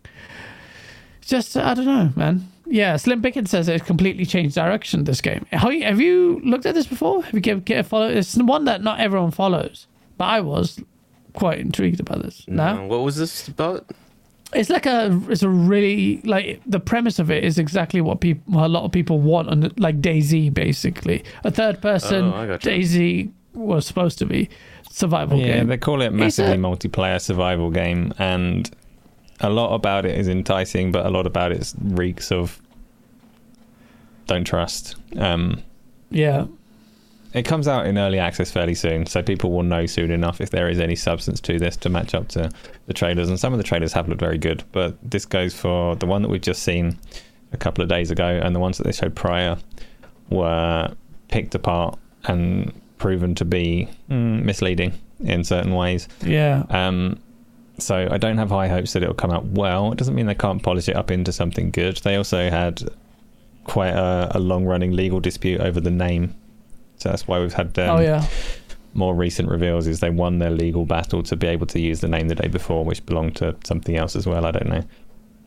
I mean, maybe. It could potentially surprise us. I hope I'm wrong, because I want to like this game. When you look at things, like so the games that you said, Miscreated and DayZ were janky games that thrived in the PC space because they attempted to do a lot. They had a lot of depth to them, and this, it might succeed as a janky game. It might be good. I was hoping for a little bit more than a janky game, though. That's the problem with the day before. He's got the gym, man. Like, he's there. They're doing on the treadmill. Come on, man. The menu looks like for Miscreated, but blown up anyway. Oh, they've got fucking sports cars in there. Just like, this is not what we were... Like, direction has just gone cheap. It's like, hey, they're going for the GTA vibes with an orange and blue sports car. Like, really? And then they've chucked everything in there to make your own house and everything. So they've gone... It's just cheaper look. But the jank might be good. It's just not going to be the kind of game I think a lot of people were hoping it would be. Let's be real. So, yeah. DayZ was an amazing walking sim. DayZ, I insulted my friends like, it's amazing. And for 2 hours, I was holding the W key. Because there's no auto run. And all I was doing was run. But there was a fucking vibe to it. Like, you were shook. Because there were players in the game. You could hear some shots go off. And it was like, oh, shit. You get one life. And then whatever. So it was janky as hell, but it had potential. And that when you play that kind of game, which is why State of Decay 3, a lot of people have an idea of what the game should be. And it's that dread of that world and other human players. And there's a vibe there. But I don't think this game's going to hit it. It's going for the more...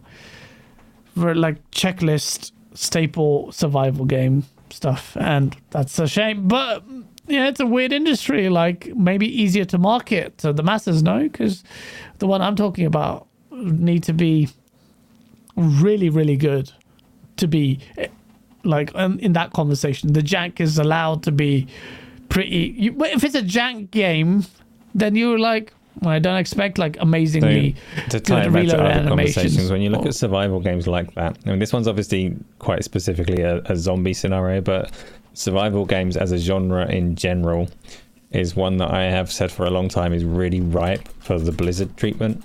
And obviously they're doing it. Odyssey is a survival game, but when you take a game that's massively popular but typically kind of janky, you can get a studio that can kind of capture the things that make it good, capture the essence of fun in that game, and just strip away some of that jank, refine it, and just like really bring the good bits to the surface.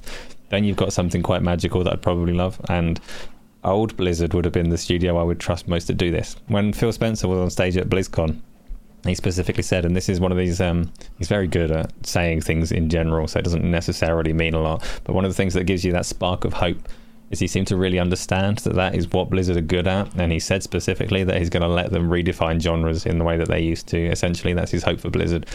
So if he can, like, if that studio can take a step away from what I consider quite mal monetization practices across all of their games, Overwatch, Diablo 4, World of Warcraft in particular, if they can get a little distance from their dark patterns and monetization and focus on what they used to be good at, then Odyssey might come out and be that survival game that doesn't have zombies in, but could be something special, hopefully. Yeah, man, that's what I was kind of disappointed. We didn't see that BlizzCon. Me and Colt were hoping for something from Odyssey, but I think you're on the money there. I think the inner desire of the developers will be to strip away that shit, and I also think Phil Spencer will listen.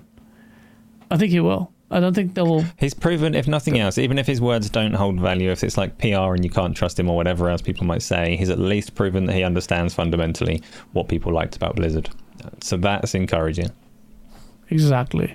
And he is a gamer after all. He plays a lot of games and he knows his games. And when he talks about games, when you chat may not know, like what Cole and them lot tell me. And I'm like, oh shit, like he's talking about specifics. There was literally, we followed his build on Vampire Survivors, by the way. And it actually, that's when I started to break off, because he told me garlic, something else, Holy Bible, and something else. And those two things are pretty strong on Vampire Survivors, man.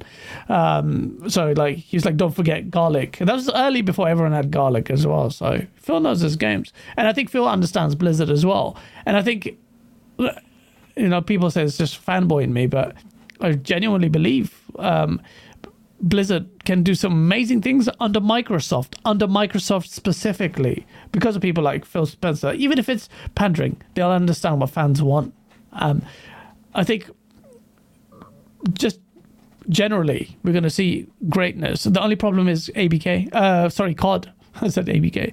Mm-hmm. COD, I think they'll strip down the teams and to run a basic one that will get the churn.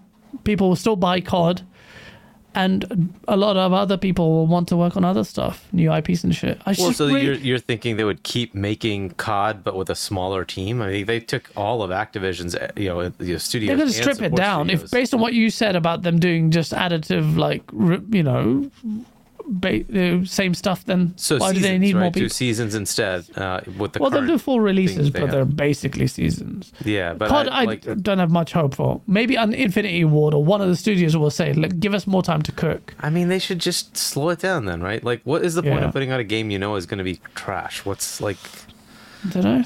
Money matters. Like, this year is a bit of an exception in that sense, because prior to this year, ignoring the acquisition and ignoring this particular dud release, Activision put a lot of effort into structuring their studios across time. As development got harder and as these time spans got longer, they set a third studio on it specifically for that reason, so that they could hit the 3-year development cycle when it used to be 2. So they put a lot of focus, a lot of money, a lot of attention into structuring themselves specifically to be able to deliver annual Call of Duty games. I think at the very least, like, I'd like to see, I don't care about Call of Duty, so I don't care if they never make another one, but I'd like to see them move away from it, but it'll take a fair while to unpick it. I don't think it's going to be imminent that we see a change to the scheduling of Call of Duty, whether I want it or not. But yeah, so we'll see what they do with it. But yeah, I mean, I hope they just slow it down. I don't see anything. But if you're saying there's contractual issues, then that's a problem. But if there's no contractual issues, then I hope they slow it down. Because Phil had mentioned that he wanted to do it, so... Yeah, he did mention it. I think aside from the contractual issues, though, like, I don't think they're going to have contracts that commit them beyond the Sony one that's supposed to expire next year or whatever. I don't think they're going to be committed to annual releases contractually, but they are so geared for it. I just don't see them moving away from it that quick. Mm-hmm. This would be the last one they had to give them, right? They have the marketing of this throughout next year, and that's it. Then they're done. Well, we'll see. I still think there's something will come out of that stuff. I think they'll pull away a decent amount of people from some of those teams to work on new IPs or legacy IPs. I think next year is going to be very interesting. People with this, right? A lot for mobile. Yeah. Well, no, that's true as well. We keep ignoring that piece, but King is the moneymaker. It's just facts. Thing is, though, if you're Microsoft and you've got this $70 billion deal, and then there's pressure to performance and stuff. Mobile is where the execs don't care, because they've said, well, you've justified this acquisition because of mobile strength, and we want to be in the mobile space, and you're not going to put on mobile, you're going to put on new IPs that are not proven, and we just paid $70 billion. That's tremendous pressure. How do you escape that? I don't know, but 10,000 people is a long, big team. Microsoft is on upward trajectory to... This is a long-term play. $70 billion is the answer to that question, so it's not undeniable. It is undeniable. So it's a long-term play. And that means more growth. You know, these guys at Bungie leaving. Maybe at a perfect time for Microsoft to... Snipe! If they're good, they should be, but they let go of like some pretty senior. The composer from Destiny, the lead composer. What? That's crazy. Hire him.